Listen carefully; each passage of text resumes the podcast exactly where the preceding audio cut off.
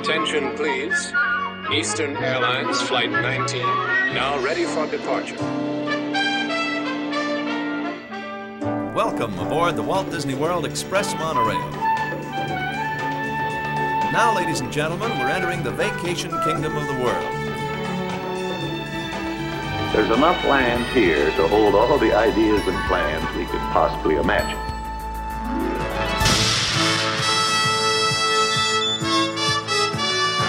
We call it Epcot. Will be our experimental prototype city of tomorrow. Welcome to another episode of the Retro Disney World Podcast, taking you back to the vacation kingdom of the world, the way it was, and the way it is in your memories.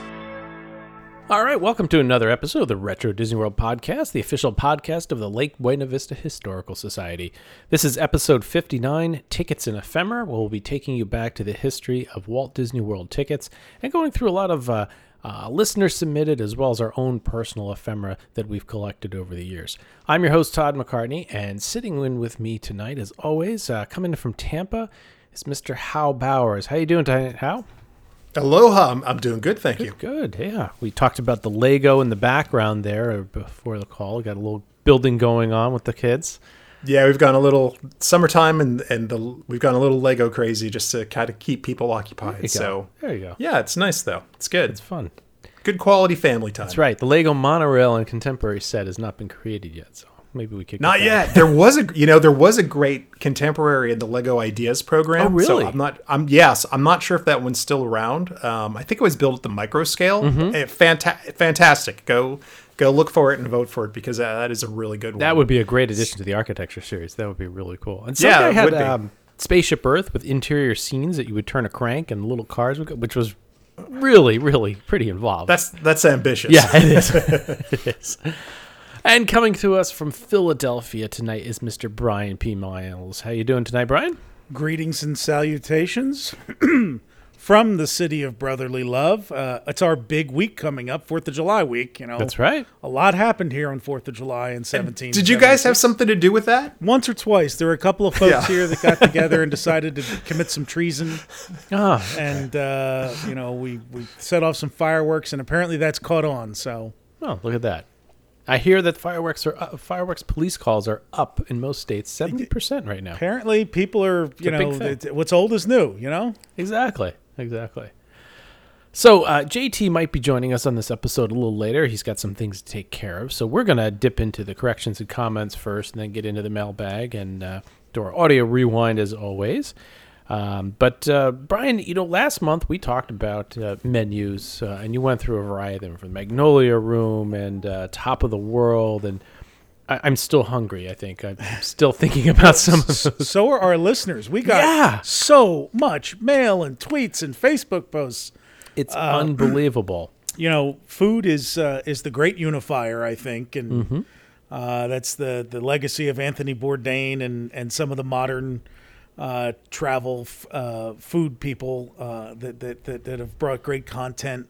Uh, it shows how food brings people together, and, and it's it's something we universally share. A great meal Yep. uh, and the cultures and tastes around the world. And Walt Disney World, of course, brought all of that to Florida uh, as a region of Central Florida that wasn't uh, known for particularly cosmopolitan tastes and, and brought flavors from all over the world. And uh, it was really great to see the reaction to that episode. We've done food episodes before. We know it, it strikes a nerve Yeah. uh, and tingles uh, one of the major five senses, and uh, and it was really great to get that feedback and, and see that it's that it still rings true that so many people's vacations uh, have a food memory burned into them. Absolutely, and and you know you hit on an important chord there, but being it something that brought us all together, and what somebody even mentioned, I forget the individual, so I apologize, but they said how it was so special to go eating out at that time. You know, in the seventies, eighties, it was still a big thing. We've mentioned this before, and when you had to eat out every night at a resort, it was like special every night. So it just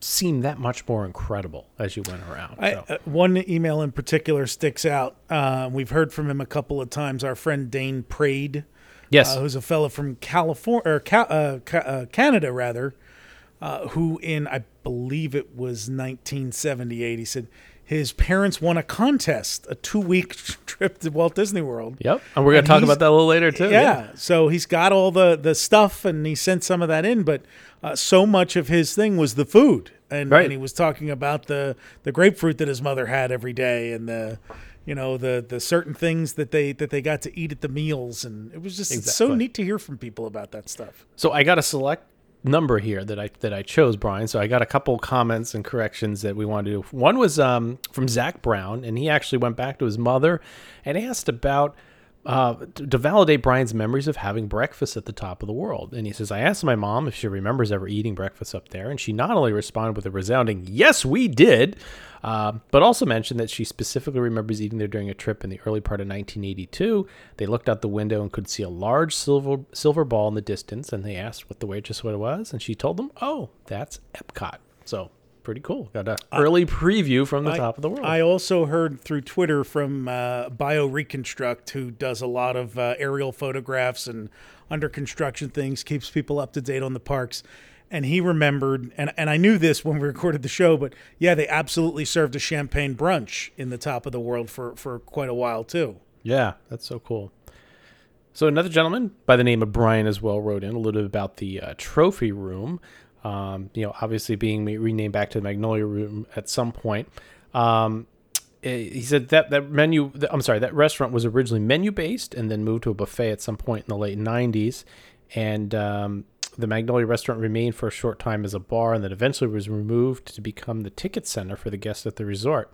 So that's what it was turned into. Yeah, So- once the Department of Defense took over in uh, 94, it became that resort. Obviously, the food service became a little more catering like, you know, they were they were a little more like the chow line sure. uh, for, for the for the military personnel that stayed there. Uh, so you didn't get as fancy a, a, a, venue. Now, of course, we've mentioned it on the Shades of Green episode that we did that that that resort has been completely redone. Uh, They've uh, rebuilt the whole central towers and everything else, and uh, very few vestiges of the original golf resort remain. yep. Uh, but uh, there's there's still some food. There's little bits of the food p- past there. Still there, yep. Linda also wrote in with some great favorites that she had over the years. Uh, Sherwood Crepes at King Stefan's Banquet Hall. Uh, now where they might have been the mint crepes. Mint crepes. Yeah, they might have been Named the ones Sherwood. cream Yeah. de menthe based. I believe was wow. the Sherwood crepes. Yeah. All right. Uh, let's see. She says also too onion soup served in cast iron kettles at the Liberty Tree with an op, um, optional appetizer of oysters. Boy, that had to be delightful in like July. Scalding. Here's a hot cast iron kettle. Head on in there and just get a big old bubbling Just the- hot. The heat radiating from this kettle as you sit there, like your chest is warming up, just sitting next to it. But I'd still get it. Honey, I'm famished. Let's go just get a boiling cauldron of soup. Uh, cafeteria style selections at the Crystal Palace with a wandering accordion player. So I now, don't rem- I we don't have to correct that. because the Crystal Palace was one of the first, not cafeteria, Buffeteria. Buffeteria. Yes, it was a Buffeteria. buffeteria. And we do have pictures of that. And that person who wrote into us, I had shared some of those. We have a whole album Yeah. of uh, uh, the, the, the fella who went and took food service pictures for some reason in the mid 70s. And there are interior photos of the buffeteria that you can see the register and you can see some of the, uh, the, the items, the jello and the salads. And Oh, yeah. different things that they could take. And it for for a, a, a food historian like me, it's just I want to go there so badly. I want to walk through that line and pick up way more than I can eat and and just pile that try plate. everything. Yeah. Right. And it probably wasn't great, but it was It didn't of get the time for because sure. it was all you could yeah. eat. You just piled the plate. Like Well, Ryan you said. could, it wasn't all you could eat. That was you Oh, paid it per item. Yeah, so you get the, Oh. the Jello That's right, was 'cause a of buffeteria. quarter. and That's this- right. Yeah, it was it was a cafeteria line set up like a buffet, but uh, it was all served. You didn't really serve yourself so much as most of it was that they handed you from behind the glass case. Right. You know, I'll take that. I'll take that. I'll take that. So if you've ever been, uh, some of our southern listeners, uh, Luby's or um, Piccadilly, those are southern cafeterias, and those you mostly are served. You don't actually serve yourself. They they they spoon the stuff out from behind the line, and Gotcha. and that's how that stuff was kind of done. It was basically a, a transition between an automat Hmm. where it was just no no human involvement uh, versus kind of selecting things from behind the glass and saying, "I'll take that, I'll take that." Linda also remembers and Hal. Tell me if this is when Kikkoman sponsored it, the Adventureland Veranda with the teriyaki chicken and ribs. Oh yes, very very much so. Yeah, it had to be that. Yeah. So. Yep. For sure. So thanks, Linda, for that. And the last one we have is from our friend Joe Barlow. Uh, talks about the Sand Trap restaurant as really being a hidden gem um, at Walt Disney World. Uh, he says the food did not come out quickly. You sat and relaxed. Everything was made as you ordered it. Um, you could watch the 18 hole of both golf courses, which is pretty neat. Uh, he says that the air conditioning was the other most awesome part. It was like a meat locker in there, he says. so he was fond of the Reuben sandwich and club sandwich, and uh, what really made it special was the employees would really remember you when you walked in. And here's a really interesting tidbit, which I didn't realize. Disney had their own weather radar on top of the Contemporary, not sure if it's still there, and they had a channel on their in house closed circuit TV that displayed it. During the summer months when the rains were coming in, that was usually displayed on one of the televisions. So, have we heard of Nice. this radar? I, I- this is it's like Doppler Disney, you know, or Disney Doppler. I gotta, I gotta get this. That's pretty cool. So, so thanks, Joe, for that. And uh, yeah, that wraps up our corrections and comments from the menu episode. And with that, I got one more. You got one more? Go, I, Hal. I, Go I got one more. So our so our good friend so our good friend BioReconstruct uh, gave me some feedback on our people when we were talking about the people mover Mm-hmm. and what happens to it during hurricanes. Oh yes, And and we we made the offhanded comment of like, oh well, next time he's up, he should see if they're all in the tracks or the.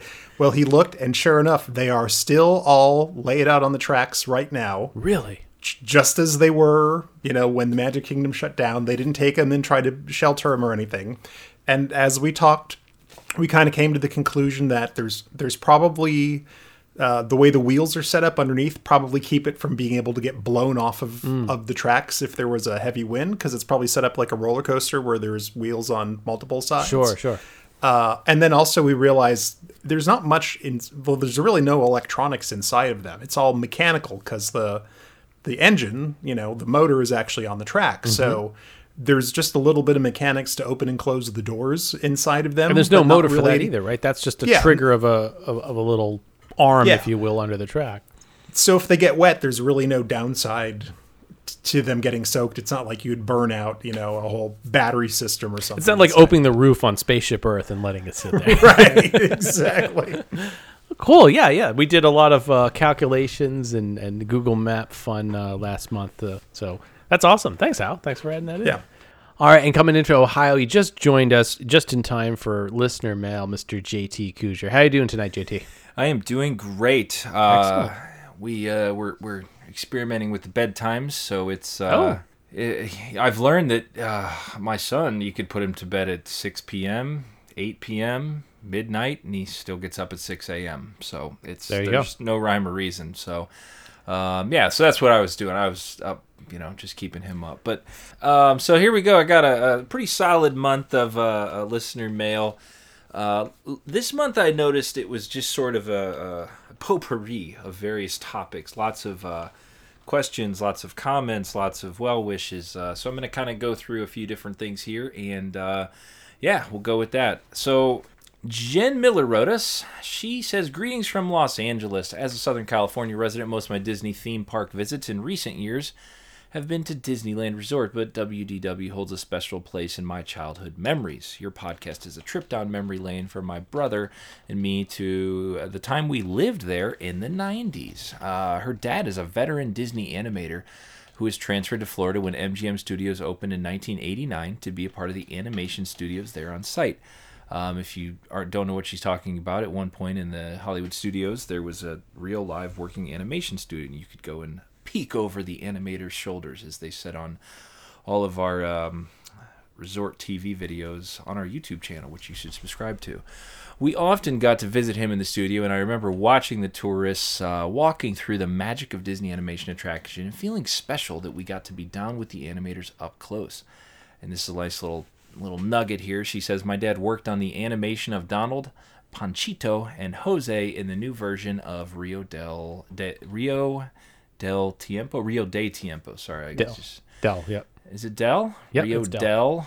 Okay. El Rio. There's no L. L means the. I know that. Uh, sorry, we're getting through this, Jen. I'm grateful we had to experience so many of the classic anim attractions that are no longer there that you discuss, uh, like Horizons Kitchen Cabaret, World of Motion, Empress Lily. She goes through the whole list. Um, but she wants to touch base about uh, Mickey's retreat, and she has a memory from going there uh, for some event and swimming in the pool. She also remembers the picnic area and the beach and the lake with some volleyball courts. Her most recent trip, uh, her husband got picked to be in the harbor attack, uh, and he also got picked as an extra as Indiana Jones Epic Stunt, stunt Spectacular. So moving He got on. both in one visit. Uh, That's like apparently, yeah, wow. 2010. Help, helps to know people, right? yeah, right. Yeah, that's the thing. he went for the animation show and they realized it wasn't there anymore. So Was he wearing like a Hawaiian shirt or something? he could have been, he got fake punched in the gut 10 times by Marion Ravenwood. Um, I do have a couple questions though for you and I know we answered I think both of these maybe on email but we'll we'll throw them on the show here and just sort of, you know, see who's who knows the answers. Number 1, did Fort Wilderness have a petting zoo specifically with goats? Number two, did you know anything about a movie theater near the Contemporary that screened Disney films for cast members and their families? She has a memory of seeing a far off place there, but when she asked her mom, she didn't remember. So there are two questions, two two answers to that. The petting zoo did used to exist at Fort Wilderness. Uh, it has since closed. I think when I replied to her, I said it was 2005, but I'm not going to swear by that. I think that was the year though, uh, and of course they've since moved all that to Animal Kingdom, uh, where at Conservation Station there's a small petting zoo uh, there that is supposed to, and you know, just as they moved a lot of other animal-based attractions into the animal kingdom, uh, the one that was at Fort Wilderness that encouraged you to touch a goat and other things has since moved over to Animal Kingdom, has been temporarily closed while the conservation station train was down. And obviously, in the era of COVID, once the park reopens, I doubt they'll have it open right now, but at some point it will likely come back. My second answer to her on the movie theater was I think they may have been thinking of the uh, theater that was at the Contemporary in the Fiesta Fun Center, um, which was there for part of the time that, that Jen and her family lived in Florida. Uh, her father is Mark Henn, uh, who's an animator who uh, most, you know, to me, most famously worked on Ariel in The Little Mermaid. Uh, but he's still he's been with Disney I, I think 40 years now or close to 40 years. He's one of their senior animators and does some brilliant work. Uh, so it was really really cool to hear from her. You know, I know in the old days they had. Uh, I would see things. I think in some of the cast member uh, newsletters about how they would show movies from time to time. So that's a good question. I wonder if it was in the contemporary or they set up a temporary room someplace. And and possibly down at the what is you know was the Disney Institute, and before that was the conference center at Lake Buena Vista. I mean, they use that for a lot of that kind of stuff. So, you know, there we know there's been a theater down there for years. Yeah. that is you know a stage and a screen that they've used for events and presentations. It's still there, uh, you know, left over from the institute days. So you know, it's possible that that's where they that's where they showed them. But It's neat too. She sent a picture of uh, herself, I believe, and her her brother. Yeah, and, and, and on the whatchamacallit, and it's when the the colors of the whatchamacallit had been, let's say, uh, made more subdue. Uh, It was subdued late in them. life. Yeah, definitely yeah, it was very life. late in life. There looks like there's some even steel supports inside keeping it going, but it was a definitely a late '80s, early '90s peach and teal. he moved down there when the studios opened in 89 like for the 88 89 and Right. that moved to di- downtown disney in uh, 94 so they had like that five year period down there where the the the vegasing of downtown disney hadn't happened yet Right, right. uh, Yep. so you had what was left over and they were like trying to update it for the 90s Well, without the couple full coat- overdue couple coats of So paint will do. yeah so those early 90s in the disney village were a really interesting time to be there Exactly. I love she's waiting for Cranium Command, Maelstrom, and Journey into Imagination. So I think we'll definitely hit on at least one of those pretty soon. I too. think you can count on two of them. Yeah, I think even year. two. We're, we're, Yeah. we're uh, they're high on the list. Exactly. Exactly. Cool. Thanks, JT. Anything else? Next up was Craig Bauman. He says, Gentlemen, I'm sure that you've received lots of replies, as you mentioned on the show, uh, about Mickey's retreat, but he wanted to uh, just let us know how his experience was there. And surprisingly, we didn't get a ton on it, just uh, you, Craig, and I think that might maybe one other. But I Might- Maybe one or two tweets about it. I think. Yeah. uh, he says the only time I was there during uh, his two college programs uh, was uh for a CP. What's CP stand for? College, College. program. College program. Oh, duh. Okay.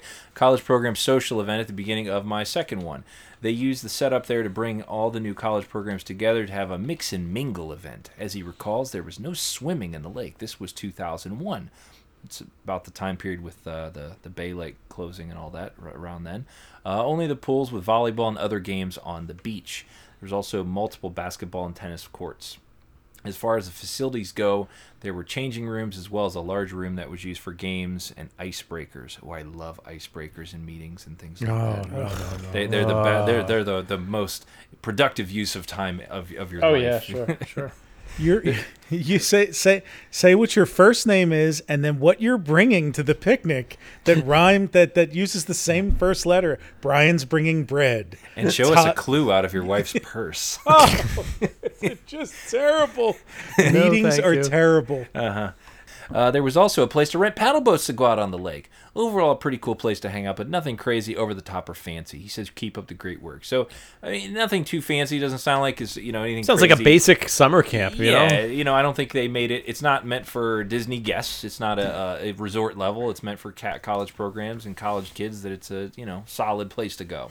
Yep. Yeah, you know, and there were also baseball and softball diamonds back over, uh, kind of in the back, which I don't know why they're not connected. But if you go past Lake Buena Vista, like you're going to go past the tree houses, and you go back to where the warehouses are, and some of the the, the support stuff back there. There's a couple of baseball diamonds uh, that have been there forever, where Oh. where they have softball games and baseball games. Oh, cool. Very cool. Well, thank you, Craig. We appreciate that.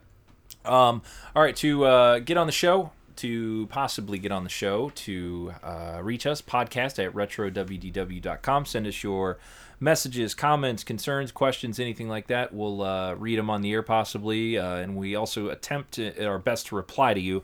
So if we don't get to you, it's nothing personal. We we've just get you know so many, and, and one one of us tries to get back to you at any given time. So thank you for all the messages, tweets, and uh, comments. All right, well, it's time for this month's audio rewind and uh, Hal you've been in command and control of the audio rewind here for a number of episodes. Uh, I will admit you, you, you kind of stumped me a little bit at first. I was a little bit wait, wait uh, then I then I kind of got it. But uh, uh, what do you, JT uh, Brian? Did you have it? I did. You did. Okay. Yeah, I got it too. That was a good one. JT got it too. So, well, before we give away the answer, let's take a listen to last month's audio rewind.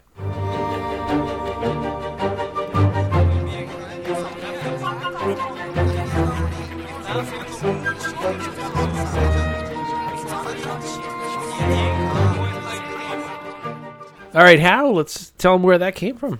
that was from Spaceship Earth. So uh, as you were going through, it's like you heard all of all of these different sounds around you, the electronic gibberish, and Communication. yeah, just gave an indication of like all the different. You know, I, I think the idea was like you were supposed to be hitching on kind of like a satellite relay, so you could hear the audio of of all the different channels going on around you. kind of like a digital, Miraculous. a digital party line. kind of yes, Yeah, a digital there party we go. line. So we do have a winner this month. Uh, congratulations to David Andrew. So we'll be sending out your prize, and we have a prize for this month. I'm going to throw in a couple different ephemera items because it is ephemera episodes. A couple old tickets that have expired. You'll not be able to turn. Well, you might be able to turn some of the A's and B's in because you know for ten cents, twenty cents here. Um, but we'll throw a couple of those in. Some Disney news. So a lot of things that go along with ephemera and some of the uh, double copies of things that we have. So it'll be a nice party package, if you will, of ephemera and tickets. If you know the answer to this month's audio rewind.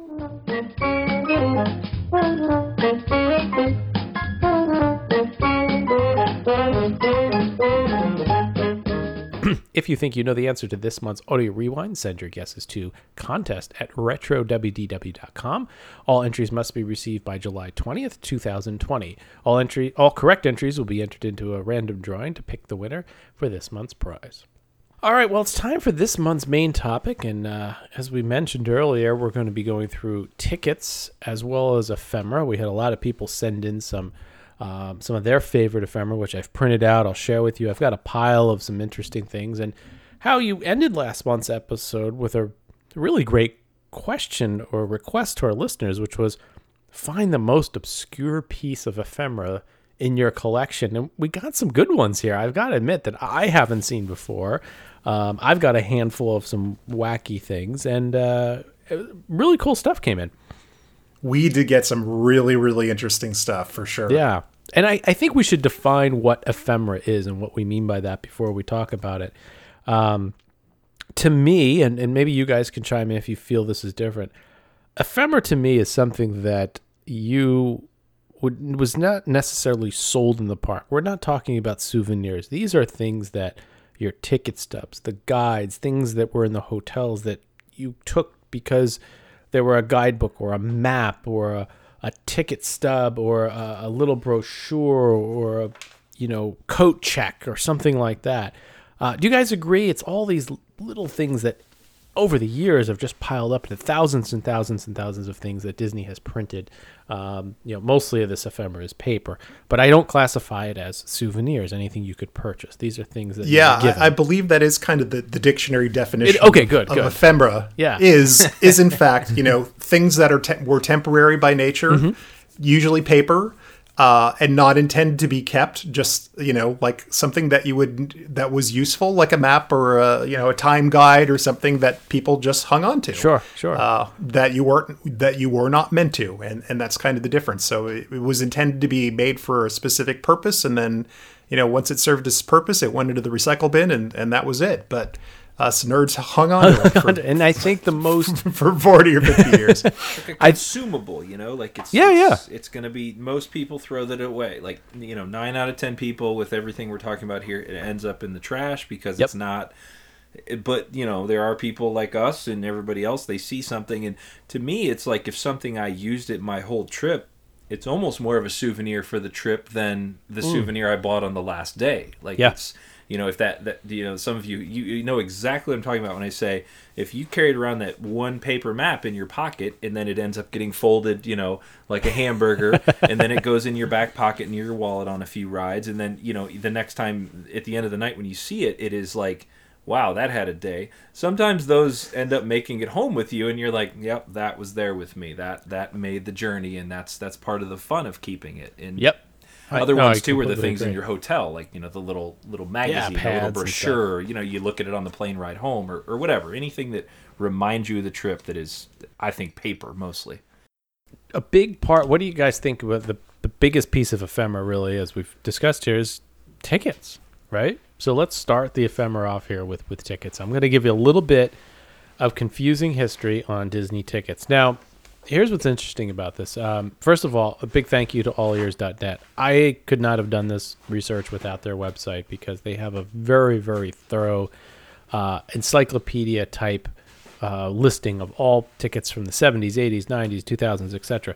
Um, and it's really a great resource. So I I kind of put this narrative together by looking through and looking at the differences between years and years, uh, and I can only say that for the first 25 years of the park, the tickets were a virtual disaster of epic proportions from year to year.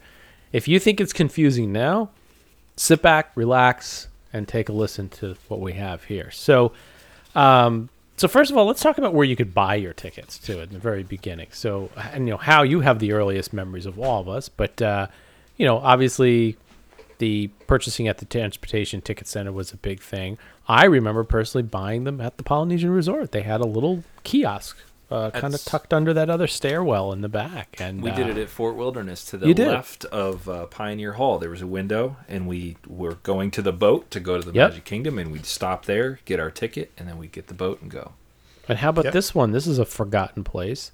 Villa guests can pu- could purchase at the reception center, which, as we recall in other episodes, was the preview center that got turned into the reception center when they Yeah. Well, you could buy the tickets at the preview center too before it before opened. it, that's true before it even opened. Yeah. So Ticket books, Um, then is that what you ticket buy? books or well, yeah, a lot of different.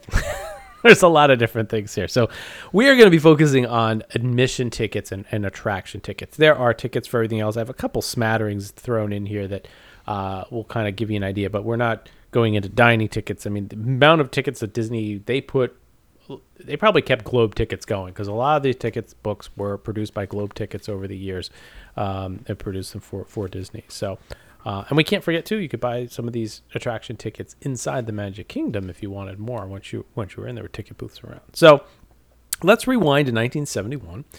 Um, we have our general admission tickets and a seven adventure book. We'll talk about now. There were three classifications of tickets back then, uh, based on your age. There was the adult, there was the junior, which was ages 12 through 17, and the child 3 through 11. Anybody under 3 was was generally admitted for free, as they are today. Um, the adult was three dollars and fifty cents, two fifty for the junior, and a dollar for the child. That that didn't grant you anything other than work, walking through the turnstiles. Um, so this is where it starts. The whole, just like they did Disneyland, A, B, C, D, E tickets. Um, Wait, that doesn't even get you through the turnstiles. Like because you have to redeem a different ticket before you can get to the park. correct. We'll talk about the the transportation Okay. tickets. Yeah, we've got those. So. Unless you Um, walk there, how? yeah, that's true. exactly. So uh, it, yeah, we'll we'll talk about that now. So in order to get to the park, you had to get uh, a transportation ticket, um, and I don't have the actual pricing of that from from 1971. But if you didn't purchase that, um, you you could pay. I believe you could pay on board. Is that correct? Hal I think you could. No, I think you had to have the. Did you have to have the hard I- ticket? It, it was either a quarter or fifty cents. I can't remember. Okay, so relatively inexpensive. off the top of my head, yeah. Um, and that would allow you to take the monorail or the ferry boat over, um, Yep. and would get you there. So then you had your general admission work. Now, if you really wanted to splurge for an extra dollar, they would give you the Seven Adventure book, and that contained a single A ticket, a single B ticket, a single C ticket, two D tickets, and two E tickets. So that meant you could only really do seven attractions for an extra buck, which isn't bad when you consider that an e-ticket alone was 80 cents back then, right? So right, you got a and, deal. And to be honest, that was an entire day. Yeah. Of, like it would take you all day, pretty much, to go through those seven adventures. Right. That's that's yeah, with standing in line and everything, and Yeah, no fast Yeah. passes. You you yeah, and you and, walk and they and they close at six or seven. right, So and you saw the pace at which people walk in our films, right?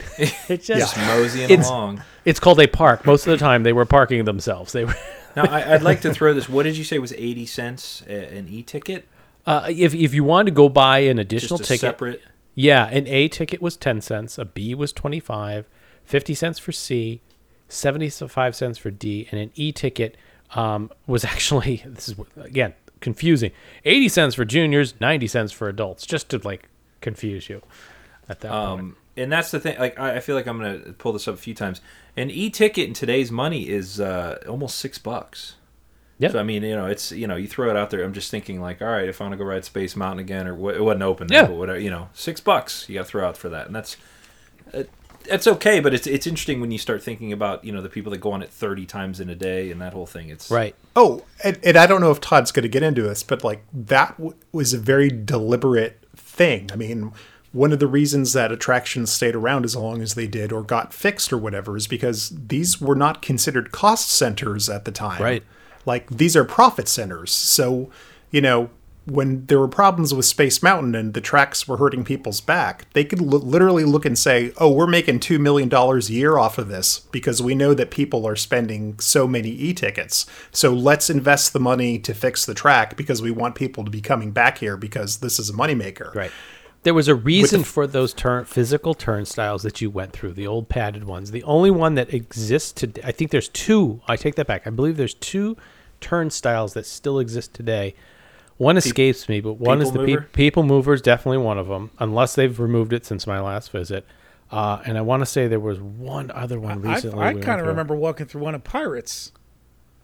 The- There's the- an electronic. There was an electronic one. yeah. They kind of they number almost have like that same. Yeah, they have the- feeling, the you infrared know? one, Yeah. the infrared ones were were out. Yeah, the physical one. And I do remember hearing this is an aside, but you're talking about the, the, the budgets of it justifying after the fact how uh, Tony Baxter on the Season Pass podcast talking about the Indiana Jones attraction when they built it. they based their budgets on projected number of attendance of the turnstile clicks. And he talked about one or two scenes and features that were deleted from the budget when he built it. Uh, and one of the and it was all based on uh, we'll use the number three million clicks or whatever per and he's like they ended up that first year having like 3.8 million clicks we could have had the whole thing if they just would have given them the budget like based on the clicks that they actually had versus what they projected It's just crazy to me that this is like we're, we'll keep moving here, but it's it's crazy to me that there's such a, a dollar amount tied to your your debt. I mean, now it oh, is Oh, yeah. still, but like I mean, I put this in. It's roughly three bucks for your monorail ride over to the Magic Yeah. Kingdom. Yep. It's like, and then it's like, all right, I want to ride this. It costs this much. This this much. Whereas now people complain about the overall cost of a ticket, but it it covers everything. It You know, covers everything, and, and and our listeners should really think about that because you know you go Mm-hmm. there for a couple days, you're spending seventy five to ninety dollars a day each. You know, if you get a multi day ticket, comparatively to a ball game, to a you know where you get a few hours for an entire day uh, or a theater, you know, for an entire day of entertainment, it's still a pretty good deal. So, what do we have here? We also have adventure books. This is where it gets a little crazy. Um,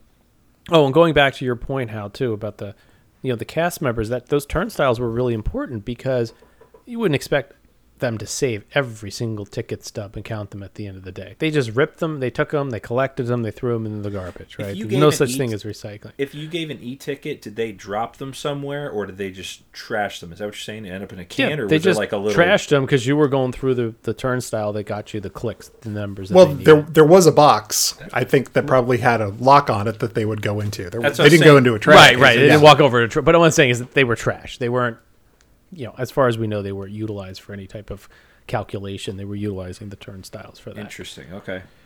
So you also could get a seven adventure book, a seven adventure Magic Key ticket book, which was for Magic Kingdom Club only, a nine ride adventure book, which was Eastern only, or a nine adventure Magic Key ticket book, or an eleven adventure book. And this is just the start of it in the first year. And So- really, w- when you say adventure book, eleven things, that's just eleven ride tickets, basically. Well, it's a eleven. It, it's various. Uh, we're going to talk a little bit later when the tickets became um, independent of ABCDE.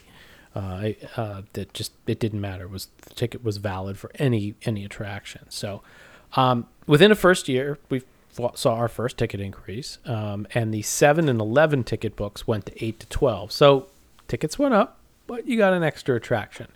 And this is when we started to see additional tickets. And the reason I wanted to add these in here is because these are, this was kind of funny. They had the World Cruise, the Sunset Cruise. I'm sorry, the Sunset and Moonlight Cruise, the Cocktail Cruise, the Dinner Cruise, and the Oriental Adventure, which obviously would have been on the the Eastern Wind. Eastern Winds, exactly.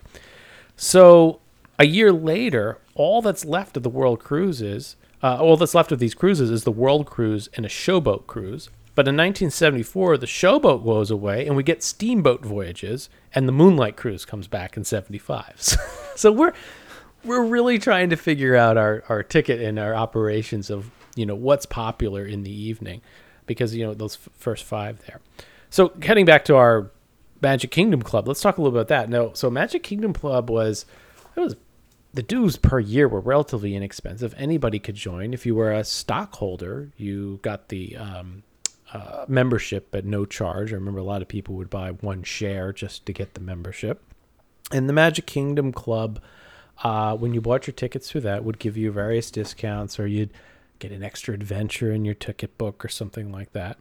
Um, so um, in 1976, the Magic Kingdom books, uh, Magic Kingdom Club books, start to drop the A through E, and you start to get any ride tickets.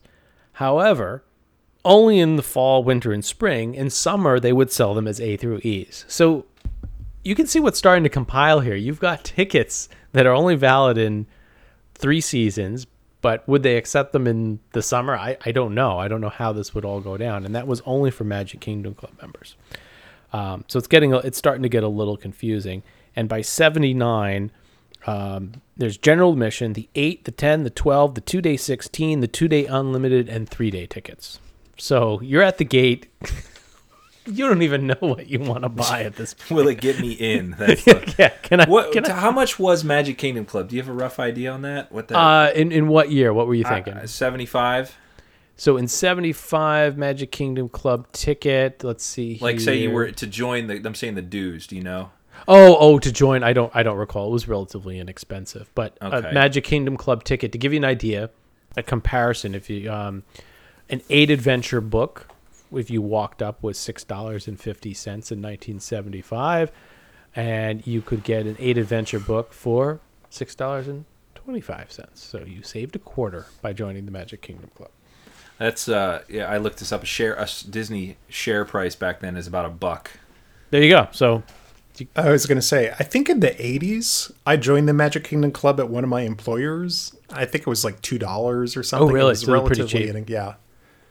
Yeah, it was not super expensive. Now, one other thing I'll mention about the tickets is the the A's through the the A through E system. Mm-hmm. Like one of the other things that you see a lot is, as you look at the old tickets is you'll see attraction shift from E to D Yeah. or C to D. They kind of move around.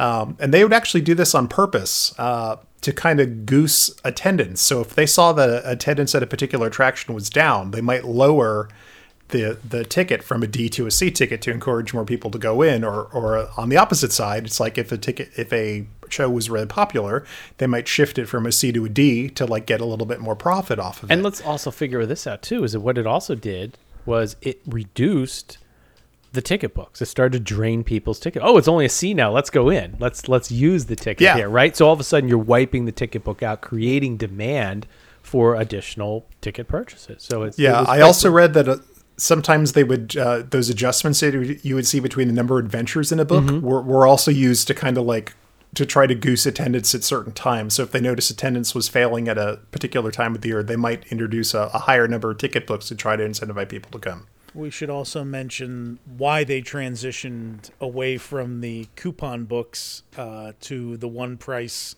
fits all, which was a new model when they rolled it Yep. out. I've got and that that coming was up entirely due to Epcot. Right. Uh, and and in Sully Sullivan's book, he talks about uh, you know at Epcot where Magic Kingdom, those sponsorships were all negotiated and had a varying degree. So if Kikkoman is uh, sponsoring the Adventureland veranda, uh, their investment may be substantially less than Alamo Rent-A-Cars sponsoring whatever Alamo Rent-A-Cars used to sponsor. I forget the something in Tomorrowland. That's that's it's escaping my memory at the moment. Oh, they did the People Mover The People for a Mover, that's right, yeah, yeah. reason. Yeah. Uh, or or you know anything. AAA had a had a had a car care uh, sponsorship, uh, but those packages were all different. In Epcot, it was a flat. We know it was thirty million dollars. There was every single sponsor was on the hook for thirty million dollars, and Sully said that they didn't want to explain why Kodak's 30 million bought them an e-ticket attraction while General Motors bought them a C-ticket attraction. So their solution to that was to do away with the coupon system altogether and make it one one size fits all. Right, right, and that's that's a perfect segue here in, into 1980. That the that was starting to be seen in the tickets. So 1980 was the. It doesn't bring us out of this funk of an array of options, right, if you will. Uh, but the A through E tickets are ditched in 1980. Um, but the array of options are an 8, a 10, a 12, a 2 day 16, a 2 to 3 day passport, or a 3 day 16 adventure, or a 5 day passport. Again, standing at the ticket booth, can you imagine being Thank swamped God, with these options? Thank God we're not covering the British tickets, the European tickets, because those were all for like two week vacations. That's right. Completely different metrics, like Yeah. 50 tickets and like crazy stuff. Exactly. They're still nuts.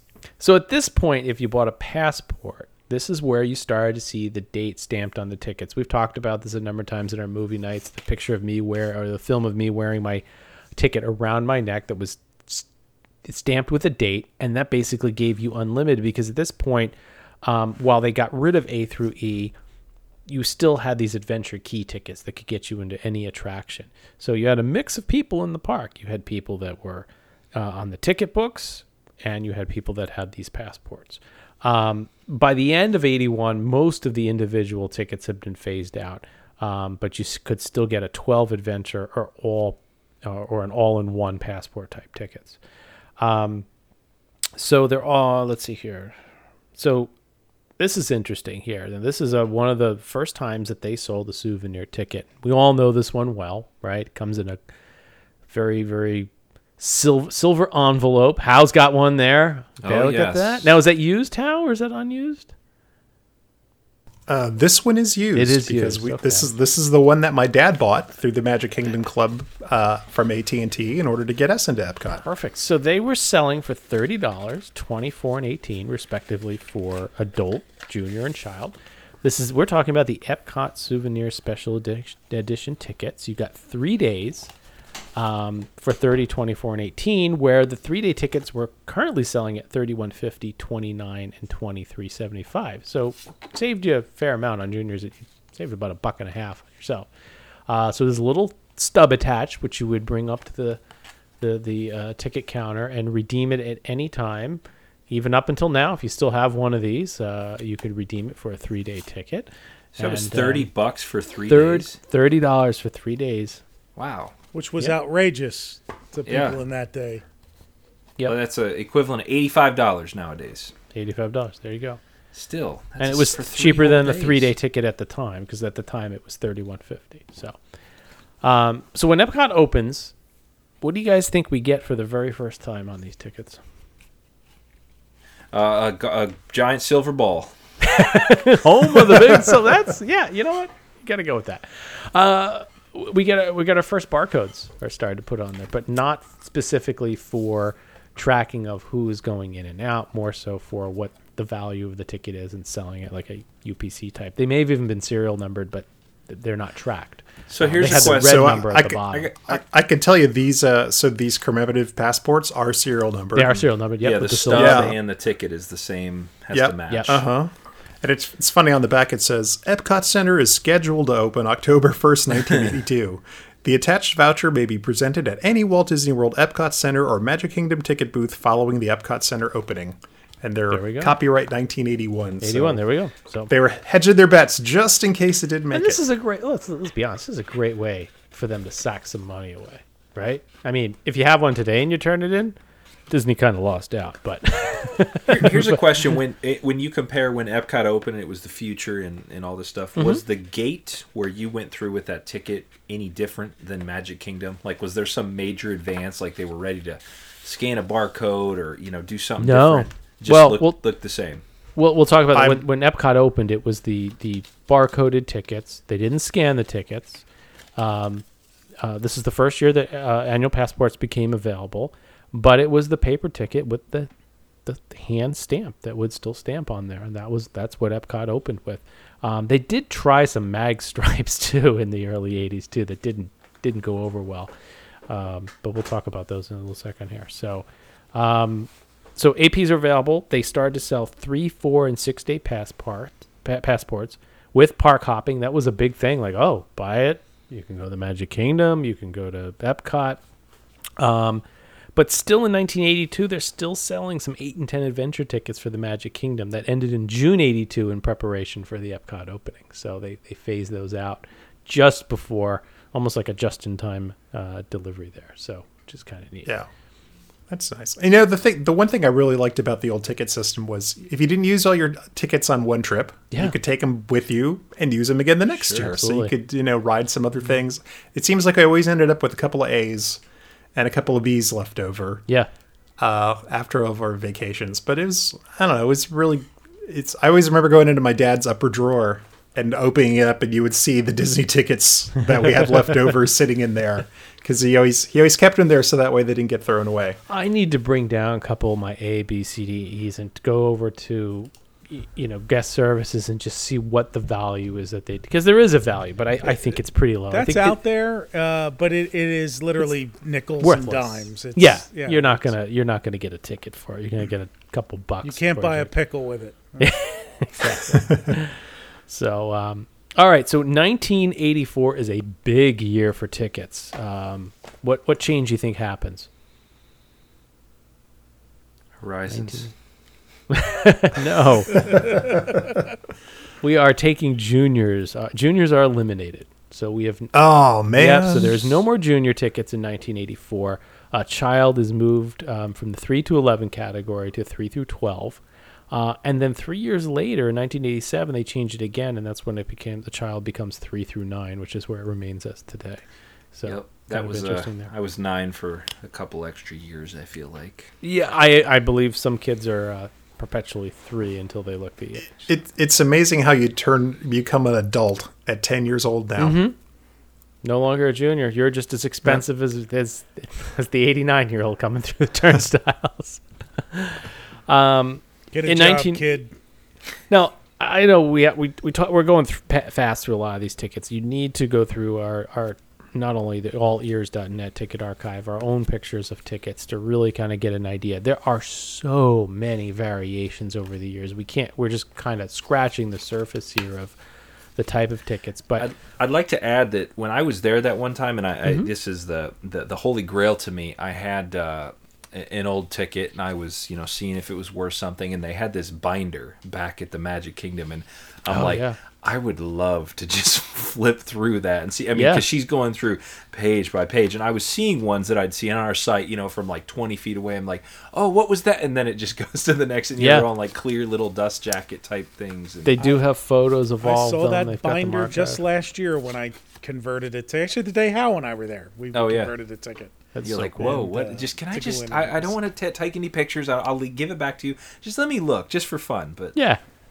So before we get into Disney MGM opening, I think for me this was kind of the heyday of the park hopping ability, the hand stamp ticket, the re-entry ultraviolet light. This is really 83 through 89, right? Um, you've all seen these tickets before that say passport on them. There are a variety of colors. Probably the most famous one is the uh, is, is kind of a teal color with the Epcot uh, and Magic Kingdom uh, or the, the the castle on it. There's yellow ones, there's orange ones, and they were colored on the day. The five day was was a blue. The one day was a teal. The three day was kind of tealish. The three day they produce them in all different colors, all over the place. Um, but I know I know some people figured out how to wash these tickets, is my understanding as well. Um, that there was there there was a way on certain inks that they were using that people would start to wash the tickets, and by washing, just like Catch Me If You Can, right, gentlemen. Frank Abagnale Jr. Right? Well, it was Frank Abagnale, but yeah, with Leonardo DiCaprio. you know, uh, just washing checks, washing. Tom the Hanks value catch off. them if they were trying to use the tickets. Is Uh, that he might have been down there. Yes. at the TWA terminal. In, Um, uh, but a number of people figured out that you could go through the turnstiles, get it stamped, wash it, uh, or put a protective layer over the, the time, the, the, the date, and then peel it off. I, I don't know how long it took Disney to catch on to this because the, the stamps really did continue. We're going to talk about when they when they faded away. Now, JT, on your world passport Yes. that you have, what, what, how many days is yours? five. Five. So look at the cu- upper corner and tell me what the shape of your oh, upper yeah. right hand corner Mine is. rounded. Okay, so I have a three day world passport, and mine has like three little bumps in it. And I noticed that the edges, as probably a, a thing to, you know, stop counterfeiting, the, there's a different die cut on the different levels of days of tickets on these things. Oh, Just because, Wow. like, it, quit, it was probably if you're a cast member and you you have a little t- trick with this, you probably grabbed one, you know, and it was like you, you knew right away it was fake if it didn't have the Yeah, right I, cut. I think I think the one day had a square edge, and then Mm-hmm. the three day had the three bumps, and then the five day had the completely round. Five day has a edge. ra- and the four day has a double bump. or was this for blind people? Let's be honest. I mean, this is oh, that's true. been like a blind cast member or a blind person that's visiting. You know, they could discern their tickets between the stack and feel them. What year does yours say? Hal on the back? Um, mine is mine is from 1988, and it says copyright 1986. Well, mine says eight copyright 88, and I thought this was interesting being 88. Now, I don't know what year it was purchased, but it says not valid for admission to the Disney MGM studios. And it's a Oh. five day world passport, but you couldn't use it throughout the whole world. so year I was it? remember. It says 88 on it, and I mean, the first Okay. stamp, I think, was 88. Yeah, and because the f- official all three parks passport was not introduced until 1989 when after Din- Disney MGM Studios opened up. That's interesting, though. They felt the need to print on this ticket. Don't even try to come over if you save it a year. If you save it, yeah. So I had, I believe, when I went to MGM on opening day, I had a mul- I, I believe I had a multi-day ticket, and I actually had to turn it in for a new multi-day ticket Oh, yeah, I remember you uh, in us order that. to go in that morning. And I've seen some commemorative MGM, similar to the Epcot, you know, that big rectangle. Um, I, I have a little tiny one. Okay, like there's been It's some like a one look- day- I don't know if you've seen those. Todd. Yes. they're in like an envelope type thing. Yep. Same thing. It's almost like they just kept the same idea eight years later. Yeah. And how I just looked at the six day passport is completely cut at a 45 degree angle. Oh, And there actually is a five day. Yeah, the five day has the curve. So I think you're onto something. What's yeah? crazy to me though is it still blows my mind. Now this says tur purchase price eighty, hundred seven dollars printed on the back officially. I don't know what days the one dangling on your neck, Todd, and your your gold key trip was, but Yeah. I mean, that's like the equivalent of. I mean, can you imagine taking a, a- an annual pass that, if lost, can be used elsewhere and just hanging it on your eight year old's neck? Oh yeah. Hold on, I got I got it right here. And it's made it it, to a- 2020. That's awesome. Okay, it's got the price on it. Yep. Does it still smell like lobster? That was before this, was, this was before I knew what lobster was. Um, so the dates were 10 14, 10 16, and 10 something, 1980. Uh, three day passport amid one child, 1754, 71 cents tax, 1825 total. But yeah, what year you- was that? It was 1980. 1980. 1980. I, I can tell you, JT, I had I had a one day like that one time, and I was terrified that I would lose it over the course of the day on the string hanging on my oh, neck. Oh, yeah, I I'm like, imagine. I'd never spent a more frightening day in the Magic Kingdom than that Wh- one. Whenever we would do the splurge, like you know, it was like I remember, you know, growing up, it'd be like, all right, we're gonna do one day, we're gonna go to Magic Kingdom. Boom, surprise, you're going here this morning. We buy one day ticket. Then as we got a little older, it would be like two or three days. It, it, and we, if we had a day left over on the tickets, to say we'd use the one day, it was always the move, like. Hand those to your father right now. He'd put them in his wallet or his pocket. It was never like you know. It just you went through the gate and it was like, here, take this. I don't, I don't want anything to do with it. I want it out of my hands. we still do that with our kids. Yeah, yeah, it's smart. I mean, yeah. like just give me the magic band, I'll take it. Just So, I mean, I think you guys agree. Those are probably the most popular tickets, right, that we're talking about here, these multicolored ones. So, they did do an experiment in 1986 with Magstripe. Um, and there's a, a lot of people. There was one that Magic Kingdom that was orange and, and brown, and then the Epcot Center one was a teal and purple. Uh, and it would digitally print how much you paid for the ticket, um, where you purchased it, and then what emissions were used. Um, but what's interesting is that, that completely failed. It was ahead of its time. Um, I, there's not a lot of history on these, but how was do you it know? a beta test though, Uh, for I- like I- the future room keys and all that? You know, were they like, can we put this data in the turnstile? Yeah, I have no idea. Um, what's interesting is it would have prevented, you know, because when we talk about the next ticket was a little bit better, but I'm I'm assuming that the that the technologies just didn't prove secure enough, or just didn't work out, or was too costly. Because with a dot matrix print, you'd put the ticket through multiple times. So if you had a five day ticket, it would have to go through the reader five times, uh, and each time would have to print what uh, what park you went to. So print an M for Magic Kingdom an E for Epcot. Um, and then, you know, if you had five E's and it said in the box that it was number of missions was five, you were, you were done. So I can only think that it was reading and writing. I mean, this is not a time at computers where you would have reading or, you know, magstripe readers and writers. It probably wasn't encrypted. So I don't know why that one failed specifically. It's something we need to do some research on because in 1989, uh, Disney MGM opens up. It's the first time we get the uh, the all three parks passport, one, three, four, and five days, and we also get a commemorative passport. Now, remember when Epcot opened up, we had a 30. It was 30 days. We get a four day passport now for a hundred bucks. So three days for 30, four days for a hundred. It's gone up considerably. two oh nine in today's money. There you go.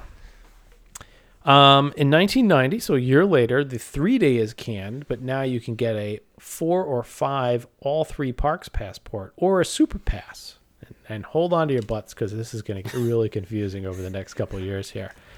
What's The a super sup- pass get you? The super pass is three times the size of a regular ticket. You Oh, have this to is that long it. one with yeah, the extra. I actually have there one it for is. some He's reason. got it right oh, there. Oh there. yeah, look at that. I've seen it five days. So, yeah. So we still have the manual stamp, but what you got is it one admission to Pleasure Island, Typhoon Lagoon, River Country, or Discovery Island. So you had to so pick that one of was the four. super. You had to pick one of those four. Got it. That wasn't enough. That wasn't enough because we haven't confused you yet.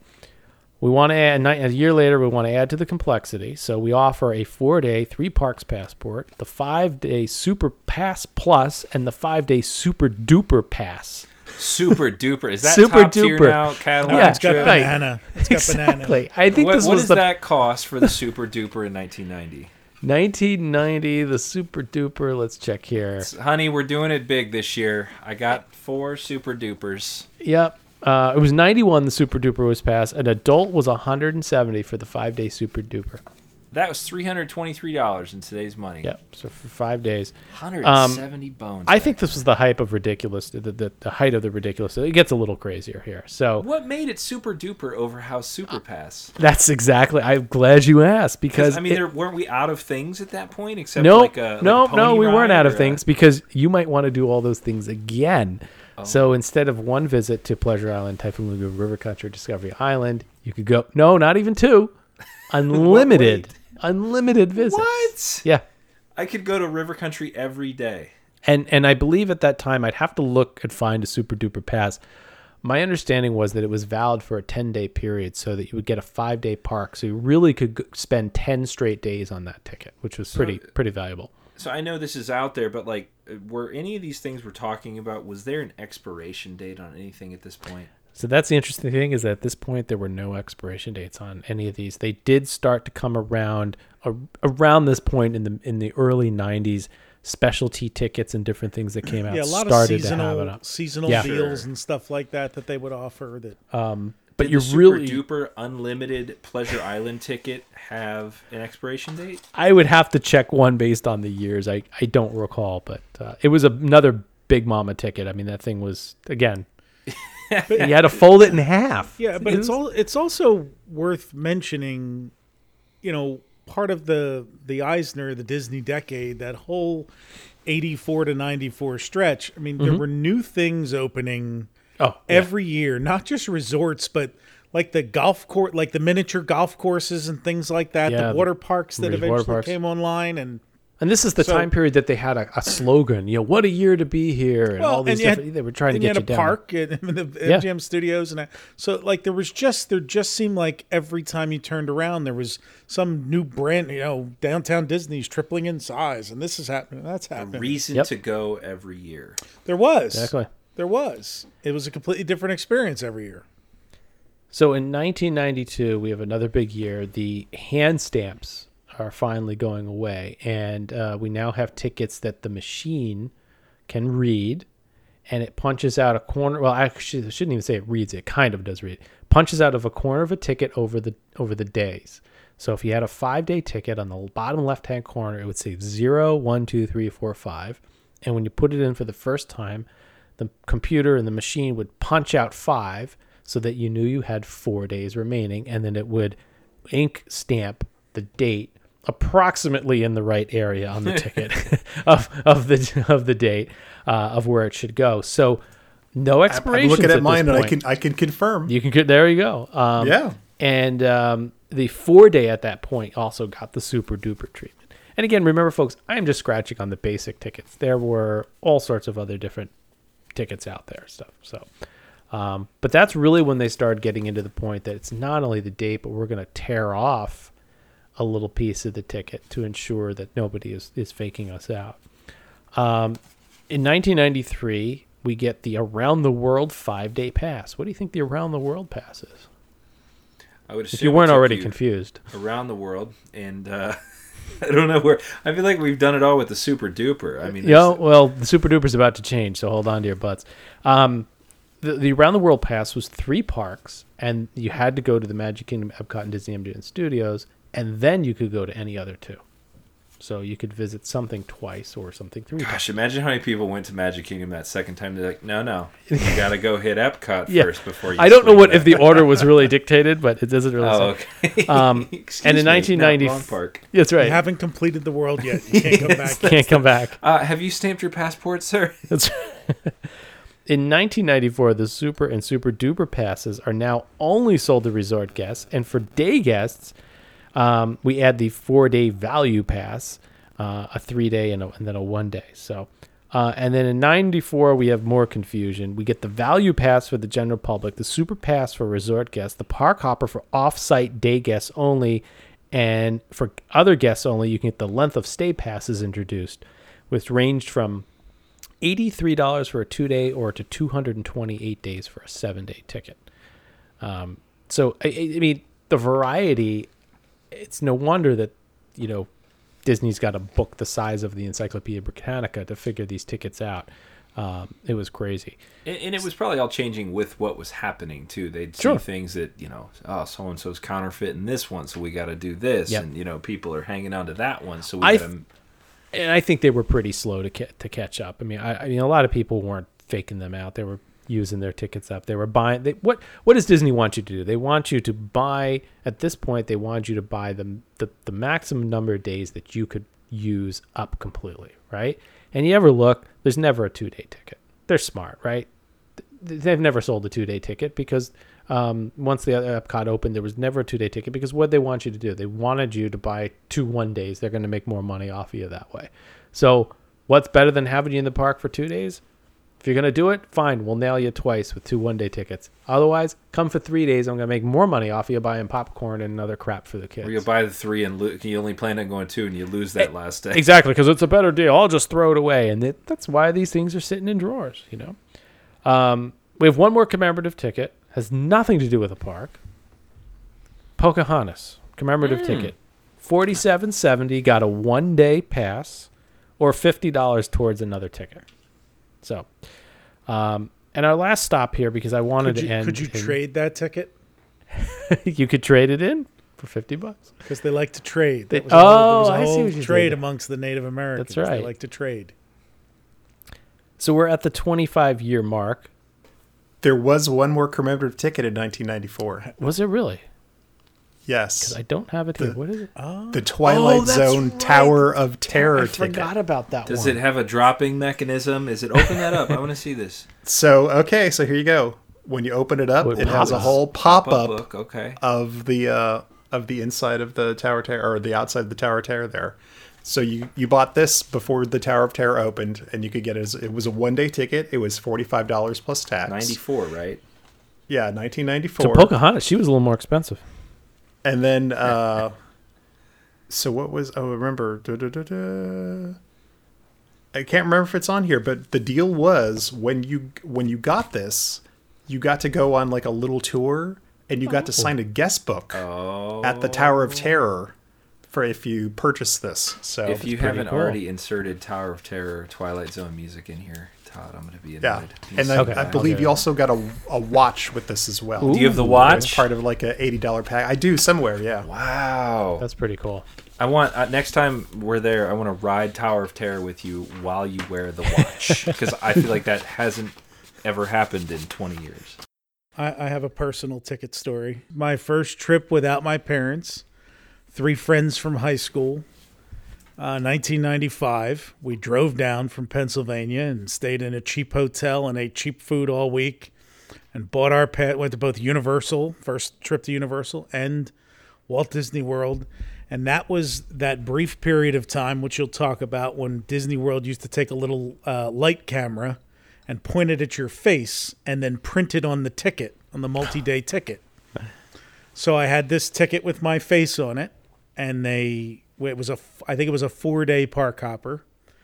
And as was par for the course with trips back then, for some reason, probably because I gorged myself, uh, I got violently ill one day. And so my friends went to the park and I stayed in the hotel writhing in pain while the while the room housekeeper came in to clean the room and I, I stayed in I stayed in the Wilson World Hotel while they went to Epcot or the Magic Kingdom wherever they went. Rob will end up emailing us and saying, "Here's where we went that day."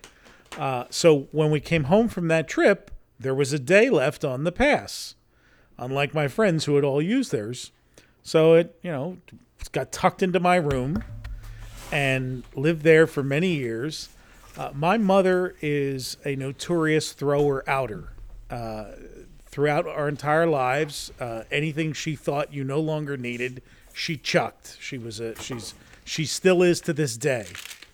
And my mom thought it would be at some point when she decided my room required her to clean it, uh, tossed that ticket. Oh. Uh, so part of the, it was just in a pile of junk, I guess. And she decided, uh, this is junk. Brian doesn't need it, and threw it out with a bunch of other stuff. So that that that one day pass and that ticket uh, have been lost to history thanks to Dorothy Miles' uh, dedicated non-attachment to anything. How did how did this come about? Were you like planning a trip and you're looking and you go, Ma, where's my ticket? Or like how did you know, that? every now and then you'd come home. Oh, and it was- it she was would done. just there was like the whirlwind would go through. Yep, that's a mom. and you don't think like, hey, I should look for that ticket, like because there were other things she probably threw out that you Sure. And you know, on the flip side, as a teen or a young man, you're like, ah, the room's clean. Like I'm, I'm not going to complain. I, you know, I wish you hadn't done that, but hey, the room's sparkling clean. I can Right. live with it. And, And what, uh, what year was this, Brian? the the ticket was from '95. 95. Okay. Uh, the the the clean out uh, was probably within a year or two after that. gotcha. the clean out, the great clean out. In fact, it probably wasn't that long because I had moved out the following year. Uh, so it had to have been within you know a year of the trip, but you know she's just, just probably with a pile of other stuff. The funny thing is, so much other stuff from that trip survived. I still have a baggie, uh, a bag from Universal. It has You should have park put it in the baggie. It has park maps and Bates Motel matches that I got as, at the souvenir shop and the Universal and uh, stuff I still have. And that ticket is is lost to history. I, I would be willing to bet that there is a good percentage of our listeners who have spent part of their life trying to buy back things that their parents threw out Yes. from their collection at one time or another. Whether it's uh, toys or a- anything. Oh, that's uh, probably yeah, like a big Ed- chunk of eBay. I will also posit this, having engaged in that behavior, I think you would all agree it's satisfying and it gets there and you get it in the mail and that first day you're like this is so cool and look at this and I, and by the second or third day You're like, it's like what did I buy this for? it totally loses its luster. Like you're just like, what am I going to do with this piece of junk? Like what am I? What do I have this for? It, it's almost like the memory died with it, the throwaway, and it Yeah. comes back in like a physical, like I've got it again. Then you're like, what am I gonna do with this? Like what? Yep. You know, what's the? It wasn't sitting on a shelf again, which my mom should have. So I, I only did this to, to 25 years, but I, I figured I'd go one more year because 96 was really kind of another monumental year. This is when all the stamped tickets went away. Um, the mag stripe is introduced, and that's really when you got into these very generic tickets where, you know, Dad, why did my print with Mickey on it? I, I wanted Pluto, and, you know, and they were all Purple like, genericized. Yeah, exactly. Very bold, very 90s. Well, the other move Um, too is this is when they also just attached them to your your resort ID card, like in the the. You know what I mean? The yeah, stripe that on gave there. them that ability to put it all into one. So if you and- stayed there, it was kind of like a like an all-in-one stop. You could charge, you could do all that stuff. Exactly. I think. Exactly. So that's our little bit of ticket history. Again, um, allears.net as well as our site, retrowdw.com. Go to our photo archive, uh, dig into the tickets there. We've got tons of them scanned, both front and back, that we've done over the years. We've got more to put in there. And if you have something weird, send it to us. We want to see that. Yeah, yeah. Any any oddball tickets you don't see up there, let us know. But yeah, we didn't even get to get into the annual passes. No, I wasn't about are- to scratch the surface fun. on Yeah. that. So, well, let's let's let's jump into some ephemera. Um, as we mentioned earlier, ephemera is anything that uh, y- you know that you didn't pay for, non-souvenirs, paper material. I've got a whole bunch of things splayed out here. We've got some great stuff. I'm going to start with what our listeners sent in because I, th- I think these are great. Um, and and again, all these will be scanned, and all the things that we were sent will will be put into the show notes or put in a um in our ephemera area. We've got a great ephemera area on the on the website, tons of stuff in there. So, um, uh, this is Lucy Elborn sent in. This is pretty cool, guys. I if you saw this one. We have talked about multiple times. It's on our map, the Pirates Point excursion, and she actually had the little brochure that she scanned in from the Pirates Point excursion, which is really cool. Uh, and this one's later because it has the more of the the newer font of the Polynesian Resort. And she also has her Neverland Club Oath of Allegiance from 1989. So, do we all want to take the Nice. pledge tonight? I'm good. You're good? Okay. All right. Yeah. Lucy pledged allegiance to Peter Pan. Yeah, she did. She did. I, I want to take it, Thomas. You want to take it? Okay. I'll, I'll read it to both of you. Re- you guys can both take it. Uh, Neverland Club oath of allegiance. I pledge allegiance to Peter Pan and the land of never ever, to stay young in mind, in deed, in spirit, to grow old and grouchy never. Wow. And Lu- So say us all. And just so you know, Lucy, according to this, is still in good standing of the Neverland Club. So congratulations, fantastic. Lucy. All right. Um, we also had uh, Ian Yakel send in this this awesome bumper sticker, which um, Love that. I printed these out in black and white, but uh, it's a great one with Mickey and Goofy, Minnie and Pluto, And uh, balloons. Walt Disney World. Yeah, with balloons. Um, uh, Claudia had sent in a whole variety of things, and this is where you get into some of the weird tickets that we've seen over the year. This was a complimentary Discovery Island excursion and Pleasure Island experience ticket, um, which I think we have a couple of the actual ones floating here in our archives. And another odd ticket. This is the Cast Holiday Celebration, where you had a pretty good deal here: free popcorn, or free soft drink, tear it off the top, 50 percent off a meal at Disney parks. 50% off a meal at Disney resorts. Uh, and then you got to admit one guest to Walt Disney World with you, valid for uh, for 19 days in 1995. So I'd love um, to see. There's got to be fine print on the back that says you can't use that somewhere. Like there can't be 50% off of uh, what's the top resort restaurant 95. Yeah, well, let's see. Uh, must be presented with one day park hopper pass below, not valid after 7 p.m. Well, yeah, I don't have the back, so we'd have to. Yeah, Yeah. But that but out. we should note that the way that used to work was the first 20 or so years of the park's operation there was a night where they would close everything Mm-hmm. and the Magic Kingdom would be open to staff for their Christmas party for everyone that worked there and all of the managers and executives would staff all of the rides and the food service locations and everything and it was a totally free night for the Disney employees uh, down there. And then as you had multiple parks and it got bigger, in fact, that um, the Ron Schneider where he voiced uh, the Big Bad Wolf with that Captain EO skit that that he shared with us. Yeah. that was for the cast Christmas party um, you know, which was closed to the public. And a, but sometime in the '90s, I think, uh, late '80s, early '90s, they stopped doing that, and in lieu of that, they started handing out those passes to Gotcha. employees that gave them a package of admissions and discounts and treats and things Yep. like that. December 1st through December 19th, 1995. Yep.